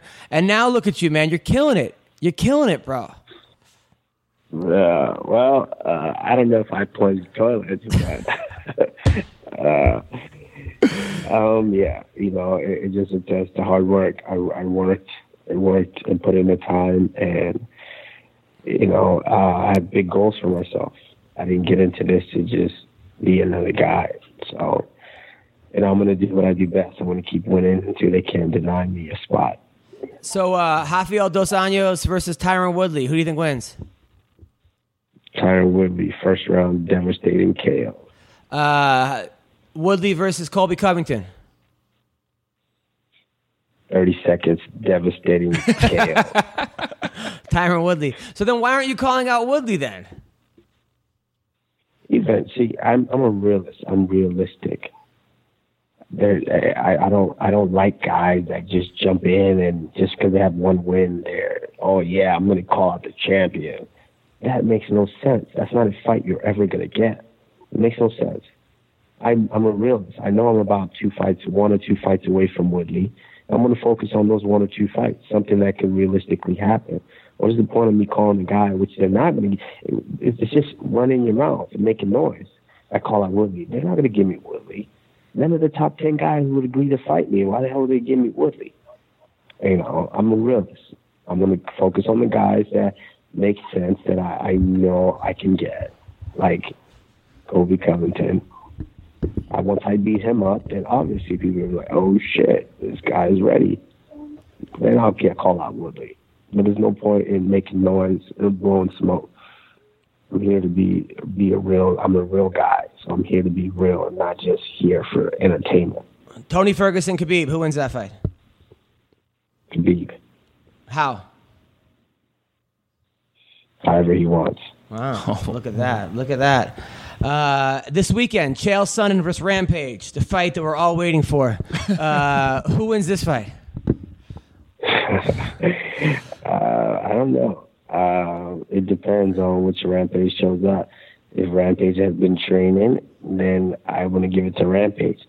But if a 265 pound Rampage comes in that hasn't really been training, then I give it to Chael. My decision. Has anybody ever embarrassed you in sparring? Like, have you ever been like, got fucked up? You're like, man, I don't. Yes. Who? Rashad Evans. Wow. Look at that. Bad. Really? Well, that's that's Yeah. that's about, that's about three years ago. He three three years ago, three four years ago. He was on the road for a while. You know, this was yeah about four years ago when he was still before the knee injuries. right. He was uh he was on the road, and I'm like, oh, he hasn't been training in a month. He ain't got shit. I've been training nonstop for like eight months. Oh, he can't do anything. He comes in the sparring cold, not even warmed up, beats the shit out of me. he just dog shit out of me. I just remember going home that whole day. and I didn't want to talk to him. Well, I mean, yeah, but you got you got better. That's the thing, man. It's like same with comedy. You don't get better from the shows you kill. It's Yeah, when you bomb. exactly. When you bomb and you have to think, I don't belong here. What have I done? Why am I doing this? That's when you come back, and that's what gets you better. Unfortunately, you have to be there when you bomb, and you got to be there when you get your shit beaten out of you. So, uh, yeah, one thousand percent. And I've I've bombed plenty of times. So. Uh, I hear you. Um, now, Rashad has seven kids. Uh, have you told them to kind of use protection at any time? Or I mean, I know you're friends with them. oh, he has four kids, not seven. Four, four that he knows of. Uh, but, I mean, aren't you aren't you a friend? And aren't you say, hey, Rashad, listen, man, you're having too many kids. You might just want to, you know, use protection. no, I haven't had that talk. He's he's the big brother. I can't give him those talks. All right. How many kids do you have? I have one daughter. Uh, congratulations. Uh, how how old? She's three and a half. Are you, are you going to have her wrestle? Hell no. really? She's a gymnast. Uh, J- She's a gymnast, but she uh she hits mitts and stuff. So and she she works on the back, so she knows how to throw a punch. What, did she did she get mad at you for saying the thirty percent comment? Was she when you came home and she was like, "Daddy, it wasn't clear what you meant." No, she didn't get mad. Oh, all right. She uh she thought I was talking about juice or something. Well, listen, buddy. Thank. I know you're tired. You're not even going to remember this in the morning, uh, even though even though it's totally normal to nap at five o'clock in the afternoon. Uh, but but listen, thank you for being on the And you have a podcast. Child. I, I I'm a, I'm a huge fan of yours. Uh, I hope you get. Uh, I hope you win the belt one day. I, I think you will. You have all the talent in the world, man. So uh, Thank you. I appreciate it, man. I appreciate it. Thank you. take care, buddy. All right, see you, buddy. Bye. All right. Bye bye. All right. I think My I just did another podcast the other day, an MMA podcast. My hot take was that he'll coach against Covington, beat Covington in the fight. Uh, Woodley beats RDA uh, December card this year. Those two will fight for the belt. I don't know. It's, I mean, I think Woodley It's a lot of RDA. I, I- him and Covington's an interesting fight. You know, I think I think he could. I think either. Uh, I don't know. It's a tough fight. I think Kamar, Kamaru's a fucking beast for anybody. Mm-hmm. Yeah. But uh, but Woodley has a. Uh, I mean, but Covington's got a great pace. Yeah. But they both don't like each other. Mm-hmm. So um, that'll be a great fight. I'd love to see it. Yeah, I'd love to see that. Basically, season. whoever comes on the podcast last is who I'm going to say is going to win. so they'll be walking Yeah. down to the. But I like both those guys. I think I think Kamaru could be champion. I, I know he could be champion. Yeah. You know, I, I know he could be champion. The guy, he's got all the tools. Yeah, And, he's, and his striking's better. He, it's scary how good he is. The sky's the Right. limit with that guy. I mean, just the talent and and, the, and he's a hardworking guy. Mm-hmm. He's a nice guy too. yeah, Uh, so uh, and I, I I'm he, good for him going on so, going off social media yeah. that's enough fighters don't do that because uh, they get too wrapped up in what everyone else thinks, and it's it's. Uh, Dwayne Perkins had a great joke about how like back in the day. Like how it's way too accessible to, to, to boo people now. Like back in the day, let's Yeah. say you didn't like Lionel Richie, you'd like buy Yeah. tickets to his concert, Yeah. go in the front, boo him, and then you're sitting there, you're like, oh, this is some good Commodore songs. By the time the end, you actually end up liking the guy. Now all you gotta do is write a tweet, and that person might see it. You know. Yeah. But uh, anyway, what do you got coming up? I got Ween Dog Radio, and I just made a big announcement on Ween Dog Radio. I'm, in, I'm starting a rapper group, so What? go go listen to Ween Dog Radio. Check it out for the details. Follow me on Twitter at the Ween Dog W E E N D A W G, and that's it. Have you ever rapped before? Oh yeah, Really? no, not really. Oh, and, and who's who's in this group? it's me and this other rapper named Lil Pino. Um, I don't know. I just don't know if I'm gonna go with uh, Ween Dog as my rap name. Yeah, Oh, why, why, why wouldn't Why you? wouldn't I mean, you? it's so successful in other areas. I mean, I know, dude. Maybe I might have to. yeah, have to. Yeah, Yeah. everyone knows Ween Dog. I, I can't believe that you're going to be a rapper. Yeah. This is this is major news. Yeah, I wanted to ask you if I can make a, a, a MMA roasted official like theme song. You know what I'm saying? I would be upset if you didn't. Yeah. All right, dude. That's, that's it. that's the only way this is going to work. okay. Appreciate it. and then what do you got coming up? Um, every Thursday night in Santa Monica at Bear Burger, I run a the grass fed comedy show, and uh, you can see some of my writings. I'm writing for MMA Sucka now, so go head over there and check out a couple of the articles I just posted.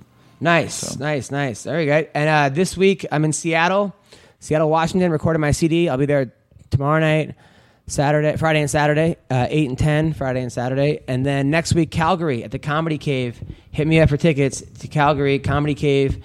And then uh, February, I'm all over the world. Uh, and then, um, yeah, I got a lot of stuff coming up. So uh, hit me up. Uh, follow Adam Comedian. Also, give us a good re- review on um, on iTunes. Also, listen, people, this is important. If you ever shop on Amazon.com, if you buy stuff off Amazon, go to my website, adamhunter.com, and click my banner. That I have two Amazon banners there, and then go through that way. It helps me out.